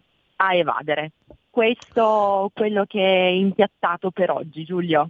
Benissimo, allora l'appuntamento a più tardi, alle ore 12 come tutti i martedì sostanzialmente. Grazie Sara, grazie a Sara Garino, buona giornata, buon lavoro. Sara. Grazie a te Giulio, un abbraccio e un saluto a tutto il pubblico. Bene, e allora torniamo a questo punto agli articoli della giornata. Eravamo rimasti a Gian Micalesin sul giornale, pagina 12, si occupa della rivolta delle banlieue con un occhio all'Italia. Neanche l'Italia è al sicuro. Noi italiani, governo compreso, scrive Micalessin, faremmo meglio a non guardare con compiaciuta soddisfazione ai disordini delle periferie francesi. Quanto accade nelle banlieue di Macron rischia infatti di rivelarsi solo l'anticipazione o il presagio di un male pronto a contagiare anche noi entro pochi anni. All'origine dell'incendio francese c'è lo stesso innesco ideologico disseminato, al di qua e al di là delle Alpi, da una cultura di sinistra cara al PD di Ellis Line, in cui il neomarxismo si mescola con globalismo e pensiero politicamente corretto di ONG e organizzazioni umanitarie. Un contesto ideologico in cui l'accoglienza senza limiti è un dogma che non prevede né l'integrazione dei migranti né la distinzione tra chi ha diritto a essere aiutato e chi viene solo a cercare fortuna o peggio a delinquere. Ma continua Michele Sini, in Francia come in Italia si è anche fatta strada la complicità contro natura tra la sinistra dei diritti e un islamismo radicale deciso a negare i diritti delle donne e a recintare i fedeli in comunità separate, impermeabili alle leggi dello Stato e alle forze di sicurezza. Di seguito è arrivato il tentativo, riuscito in Francia, bloccato qui da noi, di imporre quello ius soli che trasforma in cittadini a pieno titolo i figli dei migranti nati nella Repubblica. Una legge diventata la filiera dei cosiddetti francesi sulla carta, quei ragazzini delle banlieue privi, nonostante la cittadinanza, di qualsiasi identità nazionale, ma carichi di risentimento verso lo Stato e i suoi simboli. Fin qui, fortunatamente per noi, questi capisaldi del pensiero liberal si sono innescati su contesti sociali diversi. In Francia la massiccia migrazione dalle ex colonie ha creato fin dagli anni 90 un contesto multiculturale di difficile gestione nelle periferie urbane diventate enclavi dell'Islam radicale. In questo magma perfino le mosse più decise come le leggi varate dopo il 2004 per, vita- per vietare l'hijab nelle scuole, hanno finito con il fare il gioco dell'Islam radicale, favorendo, con l'avallo della sinistra, la nascita di comunità separate diventate oggi i territori perduti della Repubblica. Territori dove permissivismo ed egemonia delle gang islamiste hanno impedito la presenza delle forze dell'ordine e sviluppato sottoboschi criminali alimentati dai traffici di droga. A far da detonatore finale si è aggiunto quello Ius Soli che ha regalato dopo il 1998 la cittadinanza a milioni di giovani nati in quartieri ghetto dove lo Stato è sostituito da predicatori delle moschee, da scuole illegali islamiste e da bande criminali. Quartieri dove la legge della strada è preminente rispetto all'insegnamento familiare e dove gli insegnanti delle scuole pubbliche sono più preoccupati di evitare lo scontro con genitori e rais locali che non trasmettere gli ideali repubblicani. In questo sinistro contesto crescono le generazioni dei territori perduti, generazioni per cui la morte del coetaneo Nahel, ucciso da un poliziotto mentre guidava senza patente, è solo il pretesto per scagliarsi contro i simboli dello Stato e darsi al saccheggio. Ma in Italia osserva Gian Michalessin, faremo meglio a non considerarci alieni da, da, tutto questo. Gran parte dei flussi migratori del Mediterraneo puntano verso le nostre coste. Soltanto nei primi sei mesi di quest'anno 65.000 migranti si sono uniti a 600.000 irregolari presenti nel nostro paese. Il tutto mentre alcune tragedie, come quella di Salman Abbas, la ragazza pakistana uccisa dalla famiglia, o di Michelle Causo, assassinata da un coetaneo dello Sri Lanka a Prima Valle, fanno emergere il drammatico problema di comunità separate e del degrado di periferie in mano alla criminalità. Problemi ben conosciuti alla Presidente del Consiglio Giorgia Meloni che, rivolgendosi al Parlamento, ha messo sbarchi e regolamentazione dell'accoglienza tra le questioni più urgenti. Questioni capaci, se continueremo ad ascoltare la sinistra, di ricreare anche da noi le dinamiche che sconvolgono la Francia, riportando d'attualità il pensiero di un Lenin pronto a vendere ai capitalisti la corda con cui li impiccheremo. Così Gian Michalessin sul giornale. Vi segnalo invece, lasciando la Francia, a proposito di polveriere, una polveriera dimenticata come titola oggi Avvenire a pagina 11, l'articolo di Luca Geronico sul Kosovo. Al via le esercitazioni dell'Alleanza Atlantica, mentre il presidente serbo Vucic accusa il premier albanese Kurti è un nuovo Zelensky, vuole la grande Albania. Dopo che l'Unione Europea ha minacciato reazioni contro il Kosovo, contro Pristina, la missione diplomatica di Rutte e Bettel per disinnescare la crisi, calma tesa negli ultimi giorni nei comuni a maggioranza serba. presidiati dalla K4 e dalla polizia. La K4 è la missione che dura da tantissimi anni a dominanza italiana. Da oggi fino a giovedì la forza dell'Alleanza Atlantica in Kosovo schiererà uomini e corazzati in varie città del Kosovo come Diakovica, Stopce e Mamusia, mentre gli elicotteri pattuglieranno gli spazi aerei. Esercitazioni ufficialmente di routine, scrive Avvenire, ma che rispondono all'esigenza di garantire una risposta tempestiva in caso di una nuova crisi nel nord del Kosovo. È forzatamente lì che tutti guardano dopo che il 29 maggio scorso a Zviekan 30 militari, fra cui 10 italiani della K4, per la prima volta sono stati feriti nei disordini scoppiati dopo le elezioni del sindaco albanese della città, non riconosciuto dalla minoranza serba. Intanto ieri il premier kosovaro Albin Kurti ha detto che sono state identificate 45 persone di due organizzazioni serbe terroristiche ritenute responsabili di attacchi violenti anche con armi ai militari K4, alla polizia kosovara e a giornalisti. È come una linea di faglia che da vent'anni attraversa i Balcani, scrive Avvenire, ma da un anno si è nuovamente divaricata, permettendo, in concomitanza con la crisi ucraina, nuovi e pericolosi smottamenti geopolitici. Nell'agosto del 22 la crisi delle targhe. Il 23 aprile scorso le elezioni amministrative boicottate dai serbi del Kosovo dopo il diktat del presidente serbo Vucic. Tra l'altro diktat molto ragionevole perché lì votava una minoranza infima di persone, gli albanesi. Una tensione in molti comuni, una tensione riesplosa domenica con le velenose dichiarazioni del leader serbo. Il premier kosovaro Kurti, ha detto Vucic, non è altro che un nuovo Zelensky, un nuovo leader paladino del progetto della Grande Albania per unificare tutti i territori albanesi della regione. Per Vucic, che in ogni occasione torna a denunciare la politica anti-serba del Kosovo, il premier albanese Kurti potrebbe sfruttare la controffensiva ucraina contro le forze russe per intensificare il terrore contro i serbi e completarne l'espulsione dal Kosovo. E questa la sua unica ossessione, ha detto, puntando poi il dito con l'Unione Europea e gli Stati Uniti che a suo parere continuano a lanciare appelli alla moderazione delle due parti, ma in realtà appoggerebbero sempre le posizioni del Kosovo albanese.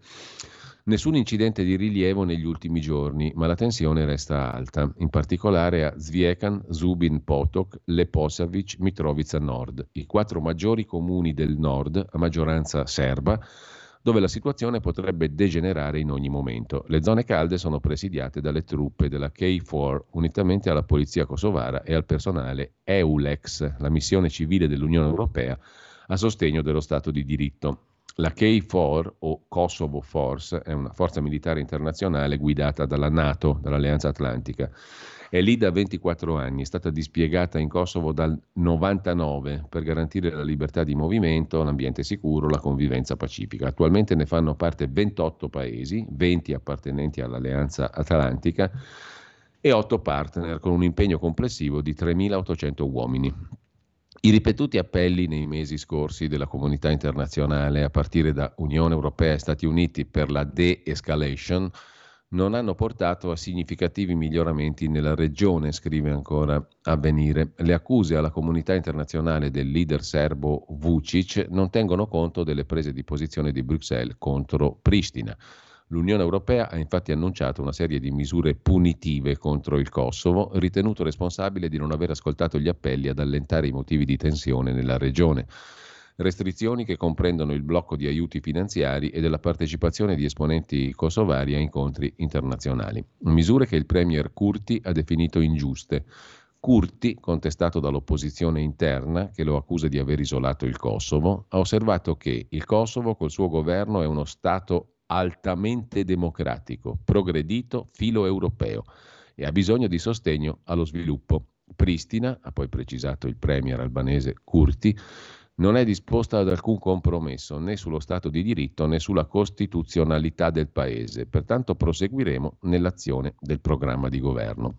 Un muro contro muro, insomma, che potrebbe risvegliare la polveriera balcanica, nel tentativo di disinnescare questa nuova fonte di tensione, che potrebbe saldarsi pericolosamente con la crisi ucraina I premier di Olanda e Lussemburgo, Rutte e Bettel, sono giunti ieri a Belgrado dove hanno incontrato il presidente serbo Vucic. Oggi sono attesi a Pristina. Un tour diplomatico forse decisivo per disinnescare la nuova crisi balcanica.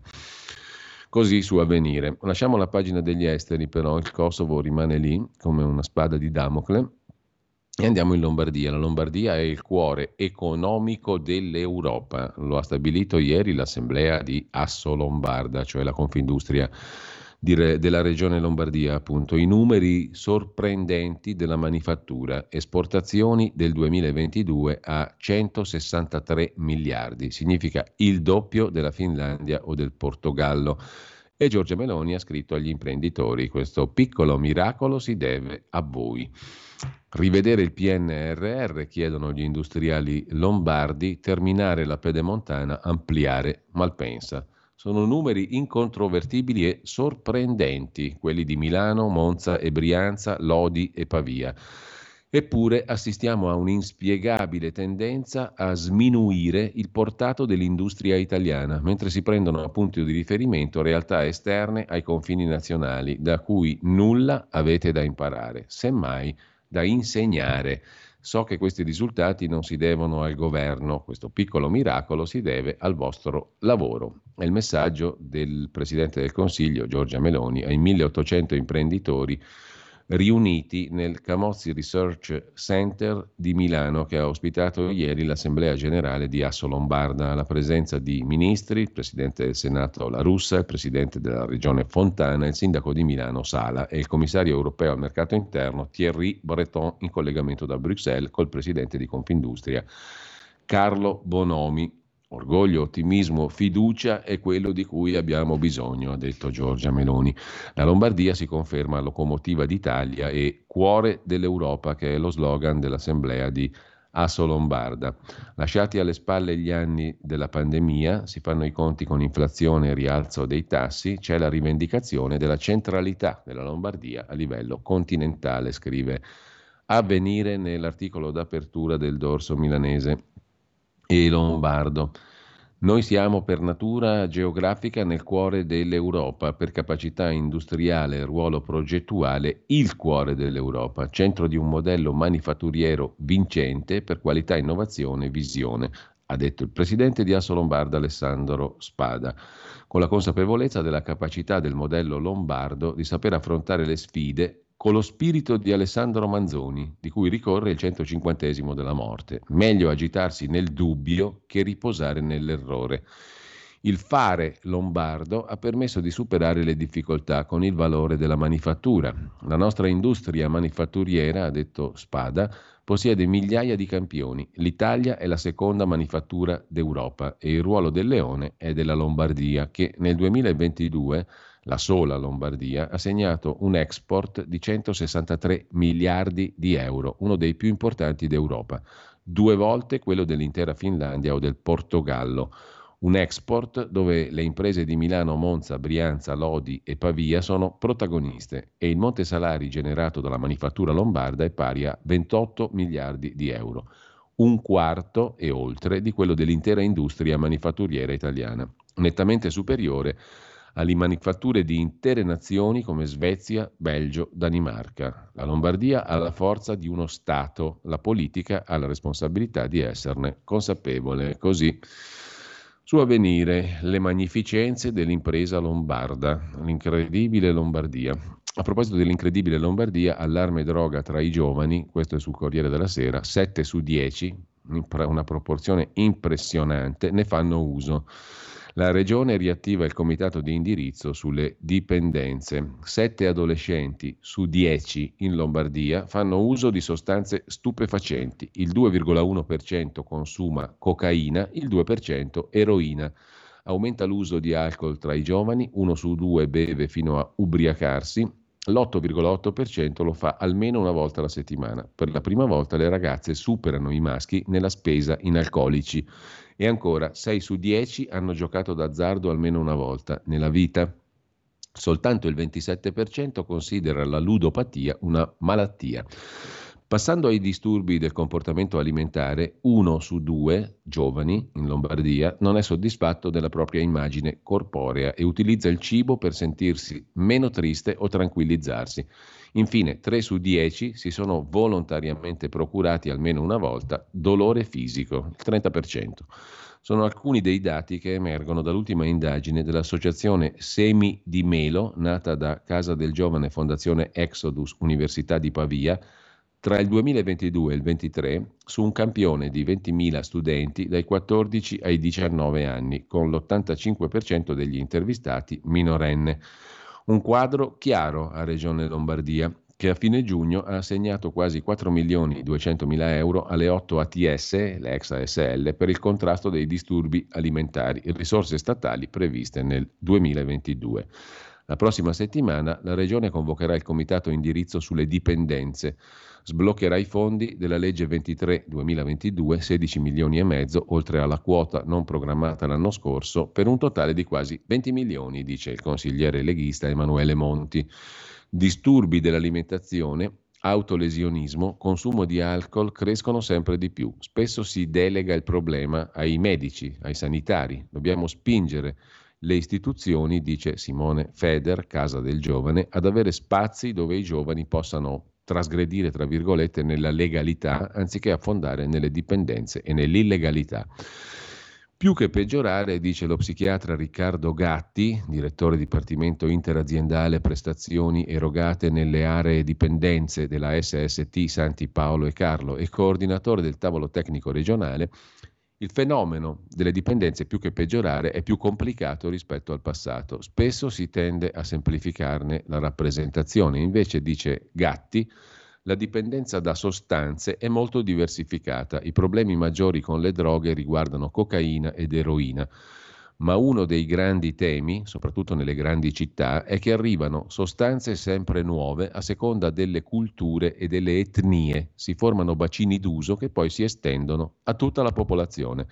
I mercati si stanno differenziando come succede nella moda. Da un lato il lusso con sostanze di alta qualità, consegne efficienti e riservatezza dall'altro le droghe a basso costo, molto accessibili, che provocano uno stato di alterazione pesante. Qui dentro, dice Gatti, rientrano anche farmaci procurati con ricette false e alcolici. Riccardo Gatti è da tantissimi anni che si occupa di dipendenze per le ASL pubbliche.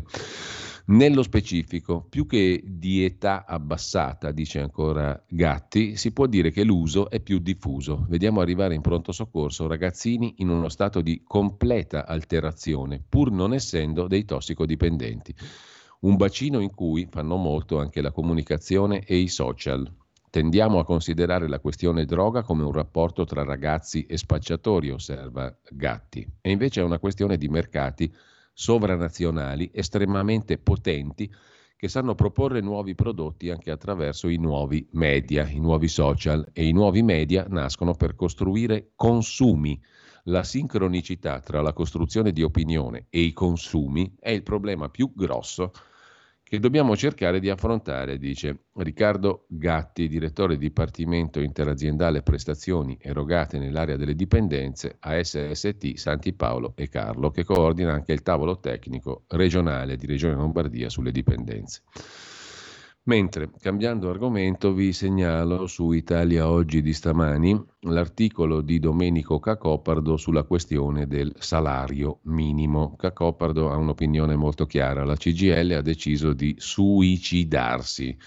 Se torna in ballo il salario minimo, scrive Cacopardo, abbiamo la dimostrazione plateale di un'opposizione alla ricerca di slogan più o meno efficaci per rientrare nel mercato politico. Se questa è la razio di quest'ennesimo riemergere del salario minimo, dobbiamo dire che si tratta di un tema mal scelto e mal proposto. Stupisce molto, scrive Cacopardo, che Carlo Calenda, che sembrava attento alla razionalità, si sia accodato a questa pensata.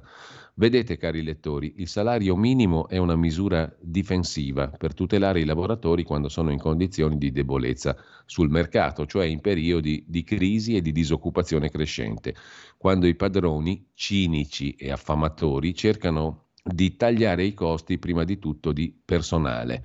Capite benissimo l'ironia, periodi di crisi e di disoccupazione crescente impongono al padrone di battersi per trattenere in azienda il personale qualificato e produttivo e se la crisi avanzasse e si imponesse potrebbe accendersi in un mercato libero del lavoro, che il nostro non è, in quanto sottoposto a vincoli antieconomici, una guerra dei poveri al ribasso che almeno in Italia è impossibile immaginare. Quindi un osservatore disincantato, scrive ancora Domenico Cacopardo, potrebbe pensare che forse un salario minimo potrebbe essere lo strumento per impedire la guerra dei poveri. Si sbaglierebbe perché in questo modo colpirebbe in modo mortale il sindacato già morente, che non potrebbe sopravvivere a una misura dirigista che lo scavalcherebbe.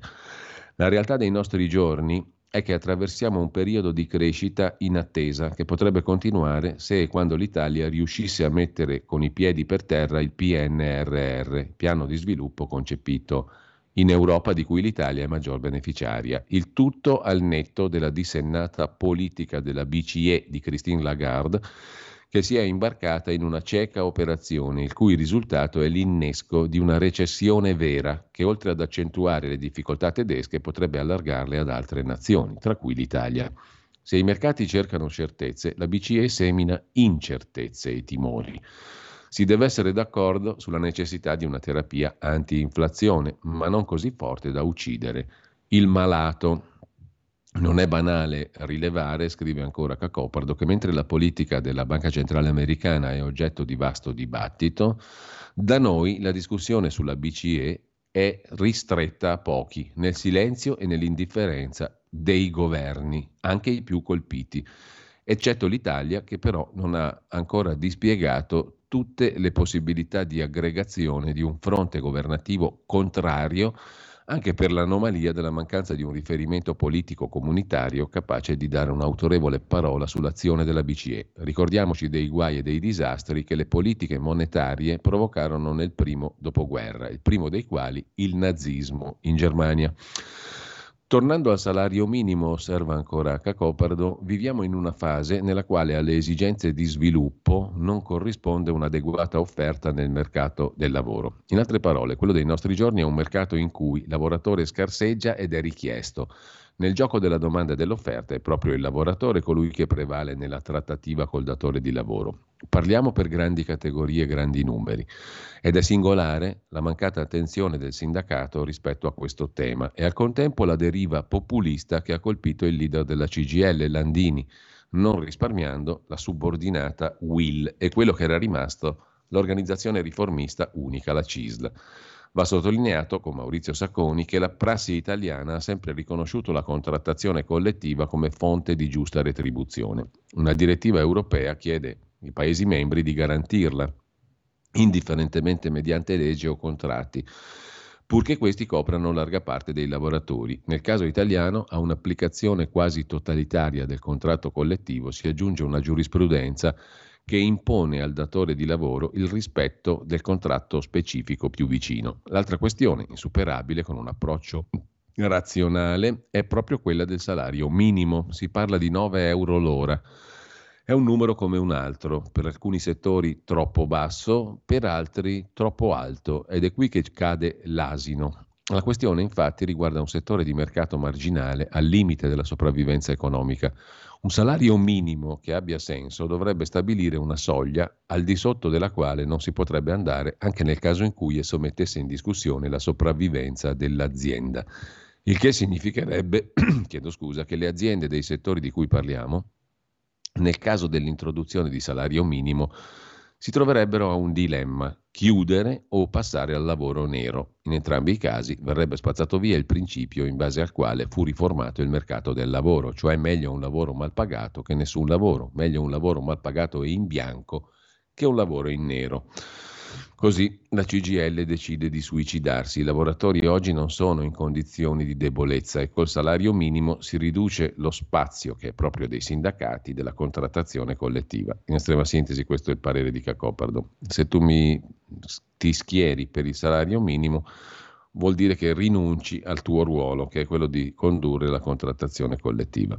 Mentre andando nella politica più politicante c'è il pezzo di Giacomo Salvini sull'altro Salvini, Matteo Salvini, ma anche su Matteo Renzi, su Denis Verdini e sulla pitonessa la ministra Santanché sul Fatto Quotidiano di oggi. Uniti da Verdini, i due Matteo ora vogliono salvare Santanché. Un po' di colore politico, insomma, ma dopo un'altra bella pausa musicale, approfittiamone. Sentiamo un altro brano e poi ci dice Federico cos'è che, che ascoltiamo, che abbiamo ascoltato. We got it together, didn't we? Nobody but you and me. We've got it together, baby.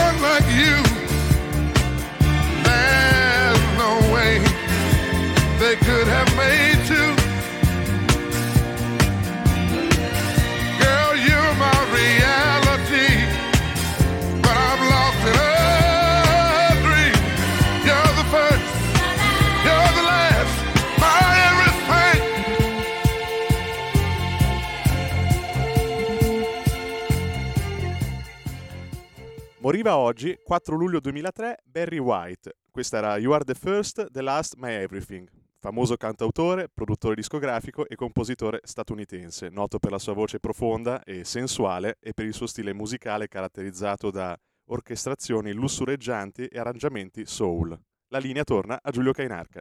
Niente po' po' di meno, capito che chicche e grazie a Federico Borsari in regia e andiamo al giornale per la vicenda, così ci divertiamo ancora un po'. Da Vigo, ma spunta l'ombra di Boccassini, ci racconta Luca Fazzo. Vediamo di capire perché, senza il quale non riusciremmo a vivere questa giornata di oggi. Forse alla fine, scrive Luca Fazzo, la verità è quella che Pier Camillo da Vigo ha messo a verbale in uno dei suoi interrogatori. Il tempo passa e io invecchio, ha detto saggiamente da Vigo. Come escludere che anche lo scorrere degli anni abbia inciso nell'aiutare il leggendario Davigo, il dottor sottile del Pullmani Pulite, a infilarsi nel guaio che lo ha trasformato da inquisitore a inquisito e da giudice a condannato? Implacabile il giudizio dei giudici che lo hanno condannato, parlando di modalità carbonare di Davigo che appaiono sintomatiche dello smarrimento di una postura istituzionale, cioè Davigo ha smarrito la postura istituzionale, dicono i giudici che lo hanno condannato. Di certo c'è che le motivazioni, depositate ieri, della sentenza con cui il Tribunale di Brescia ha inflitto a Davigo 15 mesi di carcere per rivelazioni di segreto d'ufficio, lasciano aperte almeno due piste per spiegare come sia stato possibile che i verbali esplosivi del pentito, fra virgolette, Piero Amara sulla presunta loggia Ungheria siano finite prima nelle mani di Davigo, poi in quelle di una sfilza di magistrati e politici romani e infine sui giornali. Peraltro è stato condannato solo Davigo, tutti gli altri sono innocentoni. Nella prima pista, quella che i giudici ritengono provata, Davigo è l'unico colpevole. Nella seconda, più inquietante, cambia lo scenario, affiorano ipotesi più complicate. Forse Paolo Storari, il pubblico ministero di Milano che consegnò materialmente i verbali a Davigo come gesto di ribellione contro l'insabbiamento delle indagini da parte della Procura di Milano sulla loggia denunciata dall'avvocato Amara, ecco, forse Storari, che ha dato tutto lo scartafaccio a Davigo, non è l'unico ad aver parlato troppo e forse Davigo sapeva già tutto prima.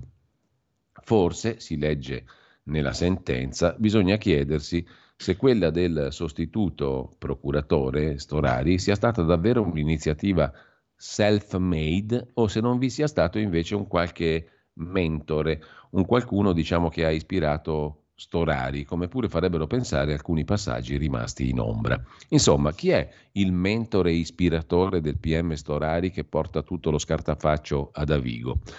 Tra i colleghi che avevano consigliato ad Avigo di fidarsi del più giovane collega Storari, la sentenza fa un nome pesante. Lo stesso imputato, Davigo, ha detto che Storari aveva delle credenziali che venivano da Ilda Bocassini, magistrato di straordinaria sagacia investigativa, ha detto Davigo, che aveva avuto Storari nel suo dipartimento e aveva una fiducia illimitata in Storari. Questo me l'aveva detto la stessa Bocassini.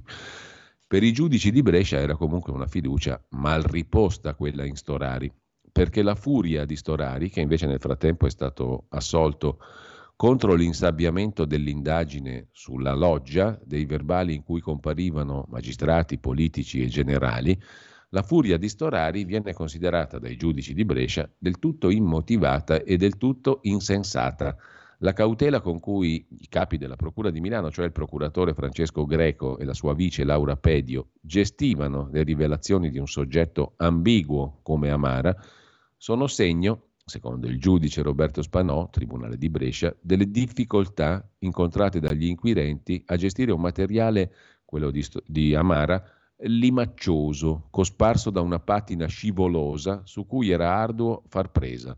La scelta organizzativa improntata alla cautela poteva dunque essere ispirata non a colpevole titubanza o peggio a volontà di insabbiamento, quanto piuttosto a ragioni di garantismo, onde evitare ricadute pregiudizievoli ai soggetti coinvolti rispetto a notizie di reato anemiche o peggio strumentali, scrivono i magistrati di Brescia. In soldoni vogliono dire che siccome l'avvocato Amara aveva messo su un dossier limaccioso, cioè pieno di immondizia, diciamo, giustamente la Procura di Milano, i capi della Procura erano cauti nelle indagini e ingiustamente Storari invece voleva che fossero meno cauti, cioè Storari voleva indagare, i capi della Procura di Milano no, ma avevano ragione i capi della Procura. Tuttavia viene condannato solo da Vigo. Sta di fatto che Storari, di sua iniziativa, o spinto da un mentore occulto, forse la Bocassini, sclera, va fuori di testa e porta le carte a Davigo e su quello che accade dopo la sentenza non ha dubbi. Davigo commette una lunga serie di reati, consegna o racconta i verbali a gente che non aveva diritto di conoscerli e lo fa il buon Davigo con un movente preciso. In quelle carte viene indicato come massone e aderente alla loggia Ungheria un altro membro del Consiglio Superiore della Magistratura, Sebastiano Ardita, ex amico di Davigo, divenuto però suo nemico. Le risultanze processuali dimostrano, scrivono i magistrati di Brescia, che l'imputato Davigo, lungi dal farsi promotore di una missione salvifica per la magistratura, ha piuttosto inteso polarizzare chirurgicamente l'attenzione sul dottor Ardita, suo nemico, rendendo precaria, anche in seno al CSM, la posizione di un componente che egli considerava fuori dal gruppo. Insomma, come conclude Luca Fazzo, cortesie tra colleghi. Bell'ambientino, una volta di più, quello dei magistrati. Cambiando argomento, il post alluvione. Sul giornale di oggi c'è un'intervista, siamo a pagina 9, a Marta Evangelisti, che è capogruppo di Fratelli d'Italia nel Consiglio regionale dell'Emilia Romagna ed è colei che ha sollevato il caso dei sindaci del PD che hanno chiesto al governo la qualunque, cioè stanziamenti post alluvione molto bizzarri, diciamo così. Tra le assurdità, oltre alla richiesta di soldi per il bingo di Cesena, spuntano alberi rovesciati e il rifarcimento di staccionate che sarebbero di competenza dei parchi. L'opposizione regionale in Emilia-Romagna a guida Fratelli d'Italia si domanda se è il governo Meloni che tramite i fondi post-alluvionali dovrebbe intervenire. Insomma, la lista delle cose da fare presentata dai sindaci rossi post-alluvione è un po' strana. Definirla strana, afferma al giornale Marta Evangelisti, appunto capogruppo di Fratelli d'Italia in Emilia-Romagna, definirla strana è un eufemismo. Credo che rispecchi un determinato modo di governare di alcune amministrazioni che fanno fatica a fare autocritica rispetto alla gestione del territorio. Non hanno visione, non sanno programmare, preferiscono scaricare la patata bollente al governo perché è di centrodestra. Ho presentato anche una serie di interrogazioni. Occorre fare chiarezza, dice Evangelisti, e non fomentare polemiche che hanno il solo obiettivo di distogliere l'attenzione su quanto non è stato fatto in questi anni la Regione Emilia-Romagna deve fornire le carte e spiegare che metodo ha utilizzato per stilare la ricognizione dei fabbisogni e se, avuta la lista dei comuni, ha provveduto a verificare che vi fosse il nesso causale tra quanto richiesto e l'alluvione.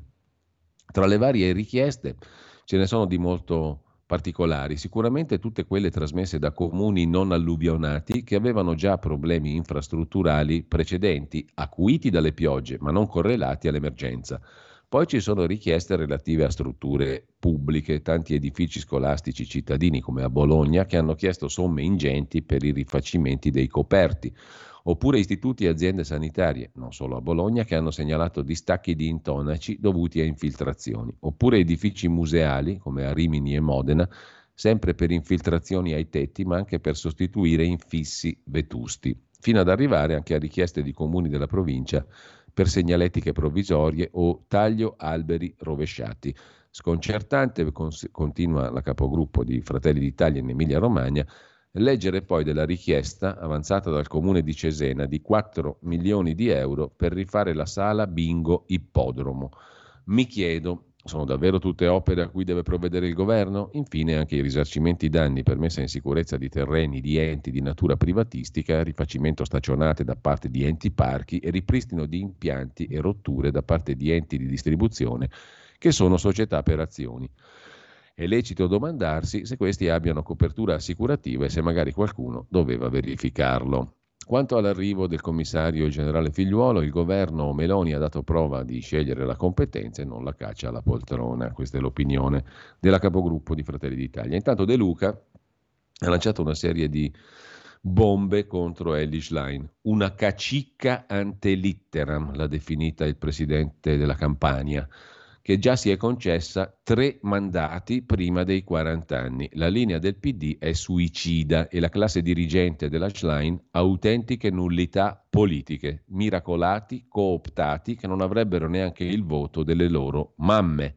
Il commissariamento del PD campano un atto di delinquenza politica, una vendetta, perché in Campania alle primarie il 70% ha detto no al look di Ellie Schlein, ha detto Vincenzo De Luca, che da Napoli, rende conto il giornale in pagina di politica interna, pagina 13, De Luca da Napoli ha fatto partire, scrive Laura Cesaretti, la sua sfida contro Ellie Schlein, che vuole impedirgli di candidarsi per il terzo mandato da governatore della campagna e che ha bollato De Luca come simbolo del male, definendolo un cacicco.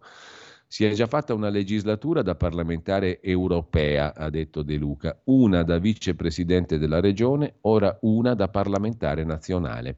Basta finzioni. Mi imbarazza, ha detto De Luca, avere gente che butta 300 euro all'ora per l'armocromia, un'imbecillità Che credibilità ha chi ha questa coerenza tra modo di vivere e modo di parlare?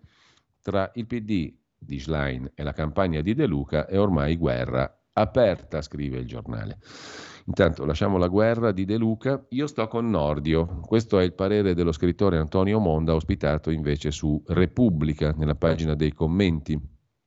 Anche negli Stati Uniti dove vivo da 30 anni, scrive Monda, Esistono conflitti tra potere politico e ordine giudiziario che trovarono il momento di massima crisi quando in pieno Watergate Nixon chiese al ministro della giustizia Richardson di licenziare il procuratore Cox che indagava su di lui. Richardson presentò le proprie dimissioni, seguito dal vice Ruckelshaus.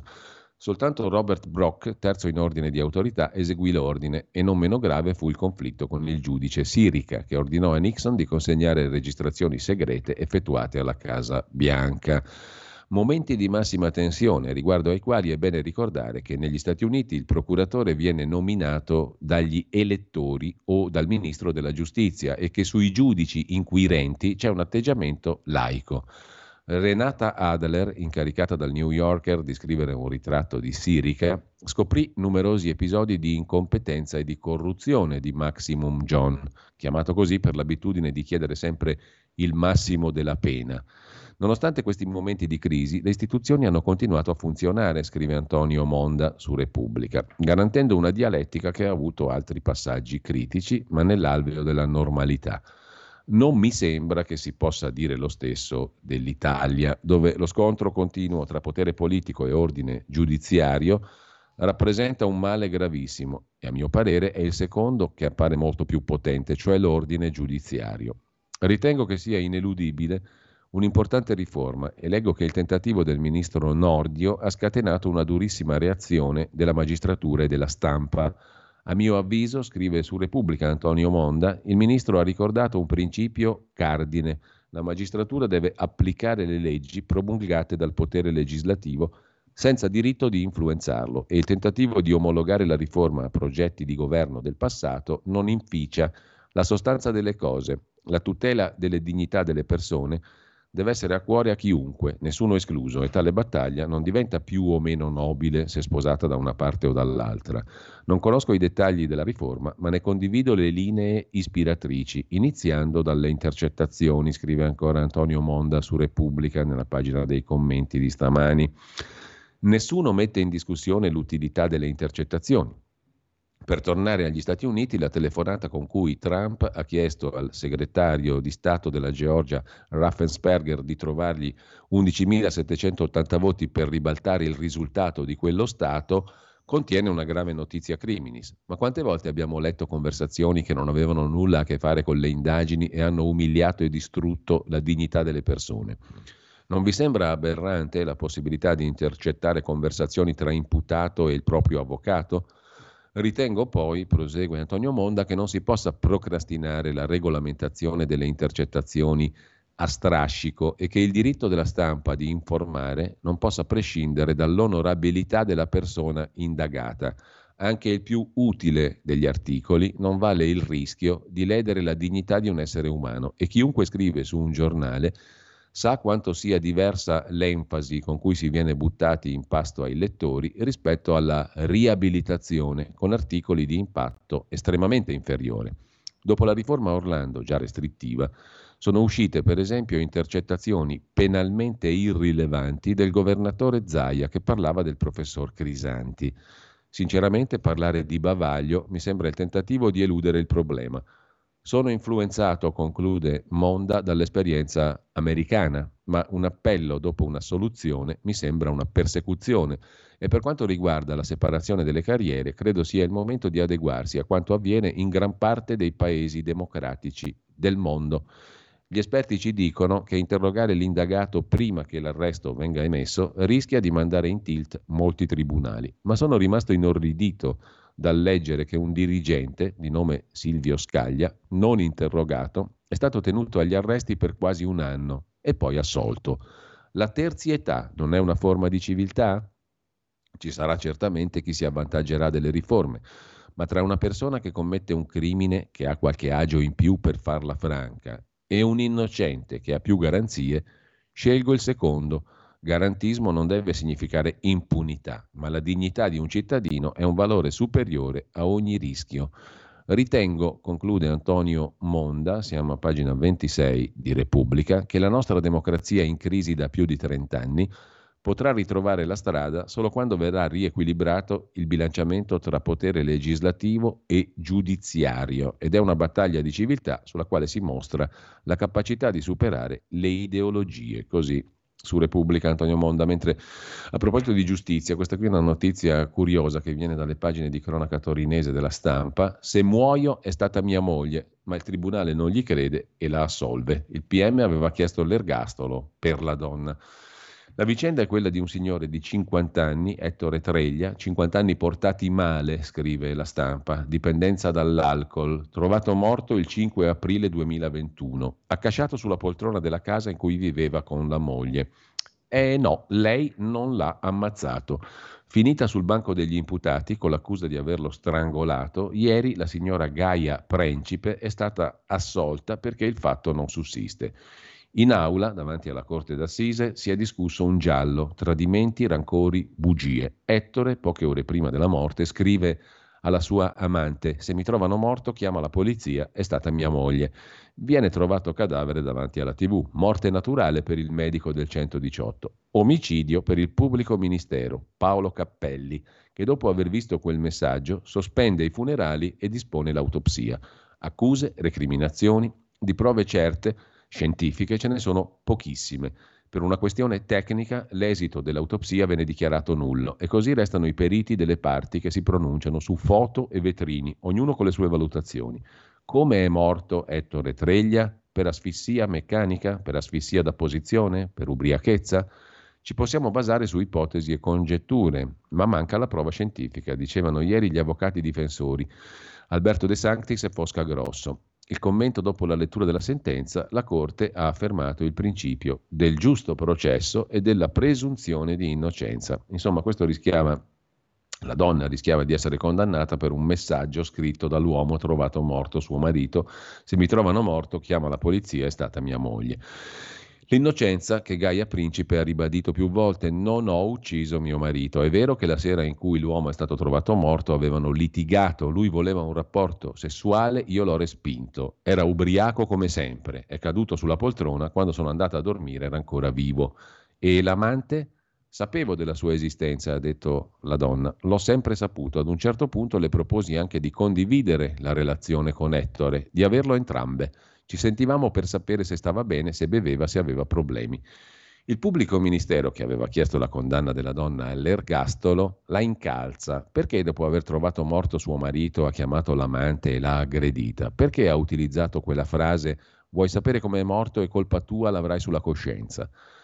La signora Gaia Principe non si scompone. Sono stata sempre diplomatica, risponde, ma quella mattina è vero la chiamai e la insultai in modo pesante. Nel pomeriggio poi l'ho contattata per scusarmi. Il magistrato attacca. Ettore era tornato a casa e quando l'ha trovato chattare con l'amante l'ha aggredito. Il pubblico ministero parla di gelosia ossessiva, snocciola i messaggi inviati dall'uomo all'amante. Ha provato a strangolarmi, scriveva l'uomo. Mi sta prendendo a botte. Gaia Principe ribatte, racconta quel matrimonio una ventina d'anni fa, la malattia di Ettore che nel 21 scopre di avere un tumore alla gola. Diventa debole, fatica ad alimentarsi, il suo atteggiamento è aggressivo, inizia a bere. Poi una vacanza in Puglia, l'incontro con una vecchia fiamma. Sapevo tutto, le liti tra noi erano accese, spintoni e schiaffi, ma non l'ho ucciso e la donna alla fine è stata assolta. Così sulla stampa di Torino a proposito di giustizia e di come può funzionare concretamente. Mentre c'è una signora che nella pagina delle lettere, lo specchio dei tempi, parla di mala sanità a Chivasso, poteva costarmi la vita. Il 10 giugno, racconta la signora Sara, mi reco al pronto soccorso dell'ospedale di Chivasso con forti dolori addominali. Mi vengono fatti un prelievo di sangue, una lastra toracica, una palpazione dell'addome. In più mi vengono effettuate una flebo di pantoprazolo e una di paracetamolo, che non alleviano il dolore. Alla visita medica mi è diagnosticata una coprostasi destra, occlusione intestinale. Dagli esami del sangue risulta un'alta presenza di globuli bianchi che, parole del medico, vogliono dire tutto e niente. Terapia Levolac 2 due volte al giorno. Mi si dice che il dolore di stomaco continuerà finché non avrò liberato l'intestino. Alla mia obiezione sul fatto di non aver mai avuto problemi intestinali mi viene risposto che vuol dire nulla. Mi dimettono con diagnosi dolore addominale, che casomai era l'anamnesi, visto che era il sintomo che avevo denunciato io. A casa la situazione non migliora. Sopraggiungono vomito e febbre, il dolore si sposta all'altezza dell'appendicite. Il mio medico curante ha il sospetto, mi consiglia di tornare in ospedale. Mi reco al San Giovanni Bosco a Torino, spiego i sintomi vengo trattata come sospetta appendicite. Mi vengono effettuate un'ecografia e un TAC con liquido di contrasto, devo essere immediatamente operata d'urgenza. Mi operano la notte stessa. Morale, conclude la signora Sara.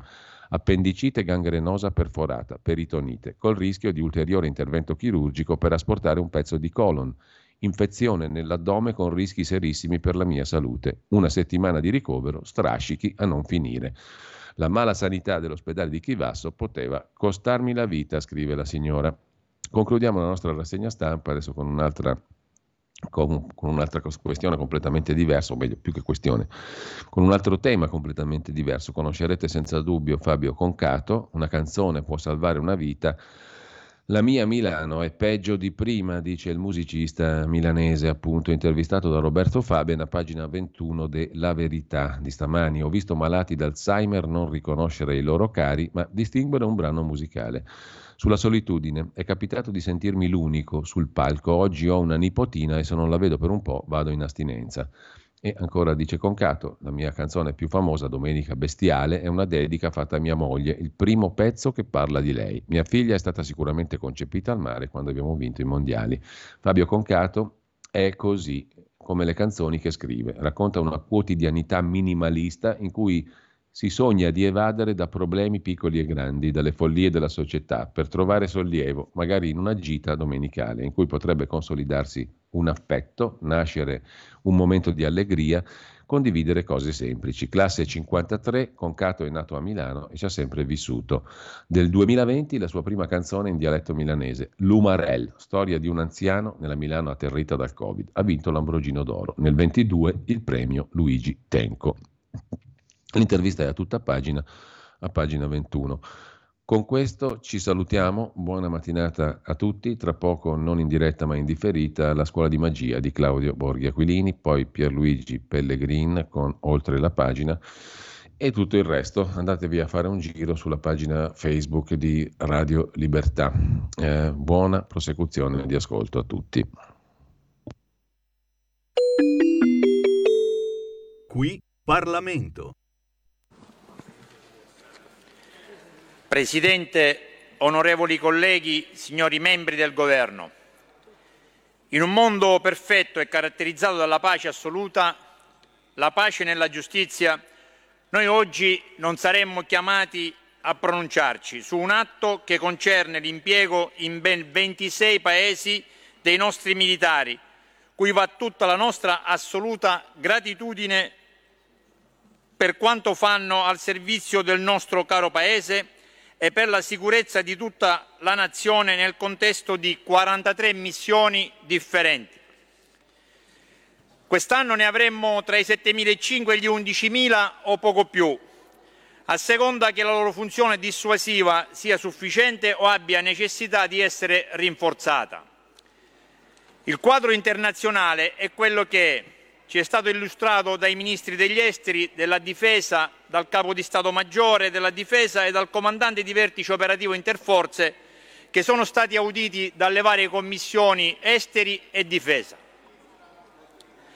È un contesto marcato dalla guerra d'Oriente che coinvolge Russia ed Ucraina in prima battuta, ma ampi riverberi anche nel quadrante di nostro maggiore interesse, che è il Mediterraneo allargato della cui stabilità abbiamo bisogno per poter importare in sicurezza tutta l'energia che occorre al nostro Paese e poter contenere così i flussi migratori. La postura delle nostre forze schierate all'estero ne ha risentito in modo significativo, perché alle operazioni intraprese in funzione della difesa o del perseguimento dei nostri interessi nazionali abbiamo dovuto associare rischieramenti che traggono la loro ragione d'essere nell'esigenza di rassicurare i nostri alleati che si sentono ora più esposti nei confronti della Russia. Ovunque soldati, piloti e personali della Marina e dell'Arma dei Carabinieri si distinguono per la loro professionalità e il proprio senso d'umanità. I nostri militari, giova ricordarlo a chi vede nel loro impiego un tradimento dello spirito della nostra Costituzione, non vengono inviati all'estero per conquistare al nostro Paese nulla di diverso se non della riconoscenza e del prestigio. Riconoscenza di chi, grazie a loro, può sopravvivere ed immaginarsi un futuro. Riconoscenza di tutti noi per quanto viene fatto in favore della credibilità e della reputazione del Paese e prestigio che significa per tutti noi italiani la possibilità di misurarci in ambito internazionale con una maggiore consapevolezza. È stato detto nelle scorse settimane che qualcosa non va nel rapporto tra il sistema Paese e i soldati che lo rappresentano all'estero. Infatti lo sforzo dei militari non verrebbe consolidato dalle nostre imprese, che restano lontano dai teatri stabilizzati e questo si ritorcerebbe tanto contro loro che si aspettano anche un nostro apporto al loro sviluppo quanto contro di noi, che veniamo tagliati fuori da interi paesi che abbiamo contribuito a rimettersi loro, sulle loro gambe. Il ministro Crosetto ha chiesto una riflessione su questo tema, che rinvia ovviamente ad una concertazione maggiore degli sforzi e probabilmente anche ad una maggiore consultazione interministeriale. E sempre dal Governo, dalla Difesa, è giunta la promessa e richiesta di una revisione del meccanismo con il quale autorizzano ogni anno l'avvio di nuovi interventi e la proroga di quelli in atto. Anni fa, infatti, si pensava che con il meccanismo della deliber- deliberazione si potesse riuscire a focalizzare l'attenzione del Parlamento sul tema della nostra proiezione internazionale per un ragionevole periodo di tempo. Ci siamo riusciti nelle commissioni, meno invece in quest'Aula, purtroppo non sempre sensibilissima a questi temi. Il dibattito sui correttivi da apportare è già aperto e vi daremo anche noi un contributo se saremo chiamati a farlo. Per ora accogliamo con favore la promessa di valutare le singole scelte prima che sia trascorsa interamente la prima metà dell'anno e si siano magari già conclusi alcuni degli interventi autorizzati. In effetti ce ne sono diversi che sono già terminati il 31 maggio scorso e saranno quindi approvati ex post. Nel merito delle scelte fatte sulle emissioni, noi le approveremo tutte, anche se pensiamo che una razionalizzazione degli interventi sia auspicabile, specialmente laddove interveniamo in un Paese nel, di, nel contesto di dispositivi differenti, in qualche modo riducendo l'incisività della nostra presenza. Forse un discorso sul carattere sistemico delle nostre missioni potrebbe essere fatto anche su questo punto e apprezziamo anche il mantenimento di una guardia alta nei confronti del terrorismo internazionale e la conferma dei dispositivi militari nazionali che pattugliano il Mediterraneo. Presidente, onorevoli colleghi, signori membri del Governo, concludo affermando che a tutti i nostri militari impegnati all'estero va da oggi il nostro saluto più affettuoso ed il nostro vivo apprezzamento. Al Governo invece manifestiamo convintamente il nostro voto favorevole sulla deliberazione nei termini proposti dalla redazione predisposta dalla Commissione a nome di tutto il gruppo della Lega Salvini Premier. Qui Parlamento. Avete ascoltato la rassegna stampa.